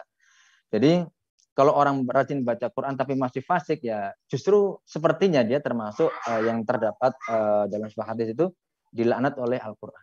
Nauzubillah Makanya baca Quran, kemudian kita makanya tidak cukup baca Quran walaupun baca Quran dapat pahala saat itu ya. Tetapi kita tetap harus berusaha memahaminya. Karena memahami Al-Quran hukumnya wajib, mengamalkan hukumnya wajib, membaca Quran hukumnya sunnah. Ini kalau dari si aulawiyatnya itu lebih tinggi mengamalkannya, lebih tinggi apa namanya tadaburnya dibanding uh, membacanya. Membacanya hukumnya sunnah, serius. Jadi membacanya hukumnya sunnah. Jadi tilawatul Qur'anu mandubun wal amalu bihi mafrudun. Apa namanya? fardu. Jadi membaca Quran hukumnya itu sunnah, mengamalkannya hukumnya wajib. Begitu. Jadi seharusnya, nah kefasikan bentuk pengingkaran terhadap Quran. Dan Allah mengatakan banyak sekali dalam ayat Allah tidak menyukai orang-orang fasik. Begitu Bu Sadah Himmah. Ya, baik. Uh, Jazakallah. Uh, masih saya tunggu Bapak Ibu uh, pertanyaan, baik itu via chat Zoom ataupun chat YouTube atau mungkin mau langsung bertanya kepada narasumber kita, monggo ya, dipersilahkan. Kita masih ada waktu sekitar 5 sampai 7 menit ke depan. Uh, kalau masih belum ada yang bertanya, saya lagi nih yang nanya. Nih. Ada yang raise hand itu, Pak. Iya, uh, saya Ustadz mohon Oh iya, boleh, boleh. Silahkan. Ibu India ya. Iya, iya Ustadz. Ya, ya Assalamualaikum Ustadz. Assalamualaikum warahmatullahi wabarakatuh izin bertanya sedikit Ustadz, eh, bagaimana hukumnya ketika eh, kami kaum perempuan ini sedang datang bulan haid? Eh, untuk membaca Al-Quran itu kan tidak diperkenankan ya Ustadz ya, kalau saya tidak salah. Iya. Yeah, Kemudian yeah. untuk untuk untuk apa agar kita tetap mendapatkan pahala seperti orang yang membaca Al-Quran, caranya seperti apa Ustadz? Ketika kami sedang berhalangan. Terima kasih iya. Ustadz. Yeah. Baik, baik, baik, Bu India ya. Jadi memang ini juga ikhtilaf di dalam sebuah hadis dikatakan riwayat Tirmidzi dan Imam Tirmidzi menghasankan hadis ini. Jadi yang Tirmidzi mengutip satu hadis la taqra'ul haidha wala junuban syai'an minal Qur'an. Janganlah orang-orang yang haid dan orang junub itu membaca sedikit pun dari Al-Qur'an. Jadi nggak boleh baca Quran orang yang haid dan orang yang junub. Begitu. Ini hadis riwayat Tirmidzi dan beliau menghasankan hadis ini. Uh, tetapi ternyata uh, ada banyak ahli hadis yang menyebutkan bahwa semua hadis yang bicara tentang uh, haid ini, larangan haid ini adalah doif. Tapi ini juga ikhtilaf ya, uh, bukan level kita untuk terus ini. Ya kita ambil harus ambil keputusan. Oke, mendingan seandainya kita mengambil pendapat yang uh, haram membaca Quran, maka kita cari jalan lain. Kita perbanyak ucapan yang zikir, zikir dan doa. Nah, niatkan dikir dan doa. Walaupun dikir doa itu tercantum dalam Quran, tapi niatnya bukan baca Quran. Itu diperbolehkan. Ulama menjelaskan hal itu. Contoh, kita membaca hasbunallah wa ni'mal wakil atau hasbiyallahu la ilaha illa huwa alaihi tawakkaltu wa rabbul arsyil niatin dikir niatin apa berdoa kan di dalam Al-Qur'an ada juga kata-kata la haula wala quwata illa billah kemudian ada juga kata-kata bismillah ya kan kita mengangkat mengangkat panci mau apa namanya masuk rumah baca bismillah itu kan ayat Quran tetapi kita membacanya bukan baca Quran niatnya tapi berzikir atau berdoa kepada Allah. Itu di, diizinkan oleh Allah swt menurut uh, pendapat para ulama. Nah, jadi nggak usah khawatir kita tetap dapat pahala. Nah, contoh Ibu, ada hadis Rasulullah Shallallahu alaihi wasallam begini. Kalimatani khafifatani fil lisan, saqilatani fil mizan, habibatan indar rahman subhanallah walhamdulillah ada dua kalimat yang ringan di lidah, ringan di lidah, berat di timbangan amal. Jadi timbangan amal nanti pada ini ringan di lidah, tapi berat di timbangan amal kebaikan kita. Kemudian kalimat ini dicintai oleh Allah dua-duanya, yaitu subhanallah walhamdulillah. Jadi meskipun kita nggak baca Quran, kita banyak berzikir dengan kalimat-kalimat thayyibah di antaranya membaca subhanallah walhamdulillah atau boleh membacanya subhanallah wa bihamdihi subhanallahil azim sebanyak-banyaknya. Itu pahalanya juga besar sekali sampai disebut dua kalimat ini dicintai Allah dan memberatkan timbangan amal kita, amal kebaikan. Dan mudah. Coba kayaknya kalau kita coba ini nggak ada yang berat membacanya. Subhanallah, walhamdulillah. Enteng banget kan? Sebanyak-banyaknya baca itu. Dan jangan dipaksakan baca Quran karena takutnya malah dosa karena ada hadis tadi. Begitu. Ya. Jadi dalam keadaan haid maupun junub tidak boleh kita baca Quran sedikit pun. Nah, maka baiknya kita menggunakan kalimat-kalimat thayyibah sebagai zikir dan itu diperbolehkan. Banyak baca sholawat, banyak baca istighfar juga luar biasa. Contoh istighfar. Di dalam sebuah hadis Rasul sampaikan begini, Tuba liman wajada fi sahifatihi istighfaron kathiran. Sungguh beruntung orang mendapatkan nanti di catatan amalnya nanti di akhirat banyak istighfarnya. Jadi catatan amal kita tuh istighfar banyak banget. Masa itu beruntung kata Rasulullah. Jadi banyak istighfar. Kemudian juga banyak baca sholawat kata Rasul aktiru min min minas salati alayya. Perbanyak kalian baca salat atas fa inna salatakum ma'rudatun alaih. Karena salat yang kamu baca itu akan dihidangkan kepadaku. Jadi kita sebagai bukti salah satu bukti cinta kita pada Rasulullah kita juga banyak baca sholawat. Kenapa? Jangankan kita gitu malaikat saja bersolawat Allah wa malaikatahu yusalluna ala nabi ya ayyuhalladzina amanu sallu alaihi wasallimu taslima. Artinya tidak sedikit caranya untuk mencari amalan-amalan di saat uh, lagi halangan ya insya Allah pahalanya juga sangat besar. Demikian Ustaz Badri, Bu siapa tadi Bu India ya. Bu India, Mohon. betul. Mudah-mudahan menjawab Ibu atas pertanyaannya. Ya, makasih. Ya, sama-sama. Ini uh, semakin kita bertanya ini kayaknya semakin memancing yang lain juga bertanya ya. Tapi kita sudah mendekati jam 11 nih Bapak Ibu para hadirin. Eh, sebagai jadwal juga ini karena nanti ada agenda lain mungkin ya. Baik panitia dan ustadz juga ya dan yang lainnya. Maka kita batasi sampai jam 11 itu berarti ini sudah pertanyaan terakhir tadi ya ustadz dan para yeah. ibu bapak. Eh, mudah-mudahan berkenan dan bermanfaat apa yang tadi disampaikan oleh eh, amin, amin. ya dengan uh, apa itu dengan sempat tersedak-sedak ya. Masya Allah, mohon maaf ya ketidaknyamanan. jadi bekal apa? Jadi uh, jadi kayaknya pahala yang besar buat Ustaz nih. Amin, amin, amin. amin, amin. Baik, uh, ini nanti ada doa dan mohon kesediaan Ustadz Muhib juga ya untuk mempungkasi kajian kita dengan doanya. Bukannya bukannya MC yang bagian doa belum nggak ada lagi saat kandidatnya. Ada juga nih uh, Pak Yeri. Pak Yeri di belakang layar. Baik baik Ustaz Badri. Penutup doa Ustaz. Uh, statement terakhir Ustaz uh, dari Ustaz untuk para kami nih yang tadi lagi ngaji. Iya. Pesan terakhir ini bukan bukan anu bukan wasiat ya. Closing statement maksudnya bukan pesan terakhir. ah, ya. ya. Baik terima kasih Ustaz Badri. Terakhir syukuri nikmat Al-Quran dengan banyak berinteraksi dengannya, berusaha memahaminya, dan luangkan waktu buat Quran. Kita ini kadang-kadang nggak punya waktu khusus. Nah, saran saya, ada waktu khusus untuk Quran. Misalnya 10 menit setelah subuh, 10 menit sebelum subuh. Atau itu terserah kita, kita yang tahu kapan kita bisa. Jangan sampai nggak ada waktu khusus untuk Quran. Ini bentuk ta'adim kita dengan Quran. Ada waktu yang sudah kita, pokoknya ini nggak boleh diganggu, ini waktu Quran. Nah, di situ ibu membacanya, ibu mentadaburinya, mempelajari tafsirnya.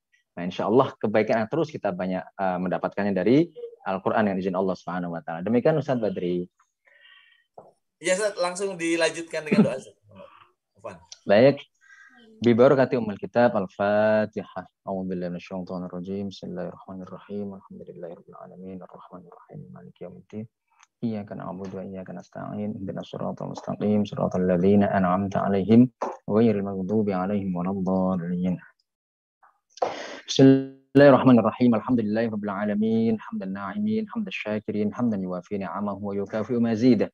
يا ربنا لك الحمد ولك الشكر كما ينبغي لجلال وجهك الكريم العظيم سلطانك. اللهم صل وسلم وبارك على سيدنا محمد صلاة تنجينا بها من جميع الأهوال والآفات وتقضي لنا بها جميع الحاجات وتطهرنا بها من جميع السيئات وترفعنا بها عندك على الدرجات وتبلغنا بها وصل غايات من جميع الخيرات في الحياة وبعد الممات. وعلى آله وصحبه وسلم تسليما كثيرا. اللهم اغفر لنا ذنوبنا ولوالدينا وارحمهم كما ربونا صغارا. اللهم انفعنا بما علمتنا وعلمنا ما ينفعنا وزدنا علما نافعا. والحمد لله على كل حال ونعوذ بالله من حال أهل النار. اللهم أصلح لنا ديننا الذي هو عصمة أمرنا وأصلح لنا دنيانا التي فيها معاشنا وأصلح لنا آخرتنا التي إليها معادنا. واجعل الحياة زيادة لنا في كل خير واجعل الموت راحة لنا من كل شر. اللهم احينا بحياة العلماء العاملين وأمتنا بموت الشهداء والصالحين. واحشرنا يوم القيامة مع زمرة الأولياء ودخلنا الجنة مع الأنبياء عليهم السلام. اللهم إنا نسألك حبك وحب من يحبك وحب عمل يقرب إلى حبك. اللهم إنا نسألك الهدى والتقى والعفاف والغنى. اللهم إنا نعوذ بك من جهد البلاء ودرك الشقاء وسوء القضاء وشماتة الأعداء. اللهم إنا نعوذ بك من زوال نعمتك وتحول عافيتك وفجاءة نقمتك وجميع سخطك. ربنا هب لنا من أزواجنا وذرياتنا قرة أعين واجعلنا للمتقين إماما. اللهم اجعلنا من أهل القرآن. اللهم اجعلنا من أهل القرآن. اللهم اجعلنا من أهل القرآن. اللهم أرنا الحق حقا ورزقنا اتباعه. وأرنا الباطل باطلا ورزقنا اجتنابه. ربنا آتنا في الدنيا حسنة وفي الآخرة حسنة وقنا عذاب النار. سبحان ربك رب العزة عما يصفون. Wassalamun ala mursalin walhamdulillahi rabbil alamin. Assalamualaikum warahmatullahi wabarakatuh. Waalaikumsalam warahmatullahi wabarakatuh. Ibu, eh, ditutupnya dengan doa maka berakhir pula eh, kajian kita pada hari ini. Sebelum saya tutup, eh, ini dimohon kepada Ibu Neneng Andika, Ibu Umu Sayyid Surabaya dan Ibu India untuk mengirimkan nomor teleponnya ke panitia ya bisa di chat uh, ataupun ke nomor hotline uh, Fosis ya untuk dikonfirmasi sesuatu ya katanya dari panitia. Baik, eh, dengan demikian berakhirlah kesempatan ataupun eh, kajian kita pada hari ini. Mudah-mudahan berkah, menambah manfaat dan ilmu buat kita semua. Dan terima kasih khususnya saya sampaikan kepada Buya Muhyiddin sudah menyempatkan ya Ustaz. Mudah-mudahan umurnya sami-sami ya Ustaz ya eh, sehat. Amin amin. Eh, doa eh, keluarga pun sama sehat-sehat ya.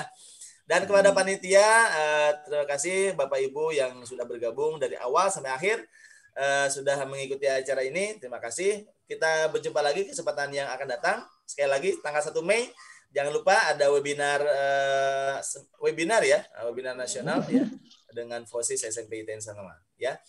Uh, sekian yang bisa kami sampaikan. Terima kasih atas segala perhatian. Mohon maaf dari saya selaku MC dan moderator jika banyak salah kata, banyak salah sikap ya. Mohon dimaklum.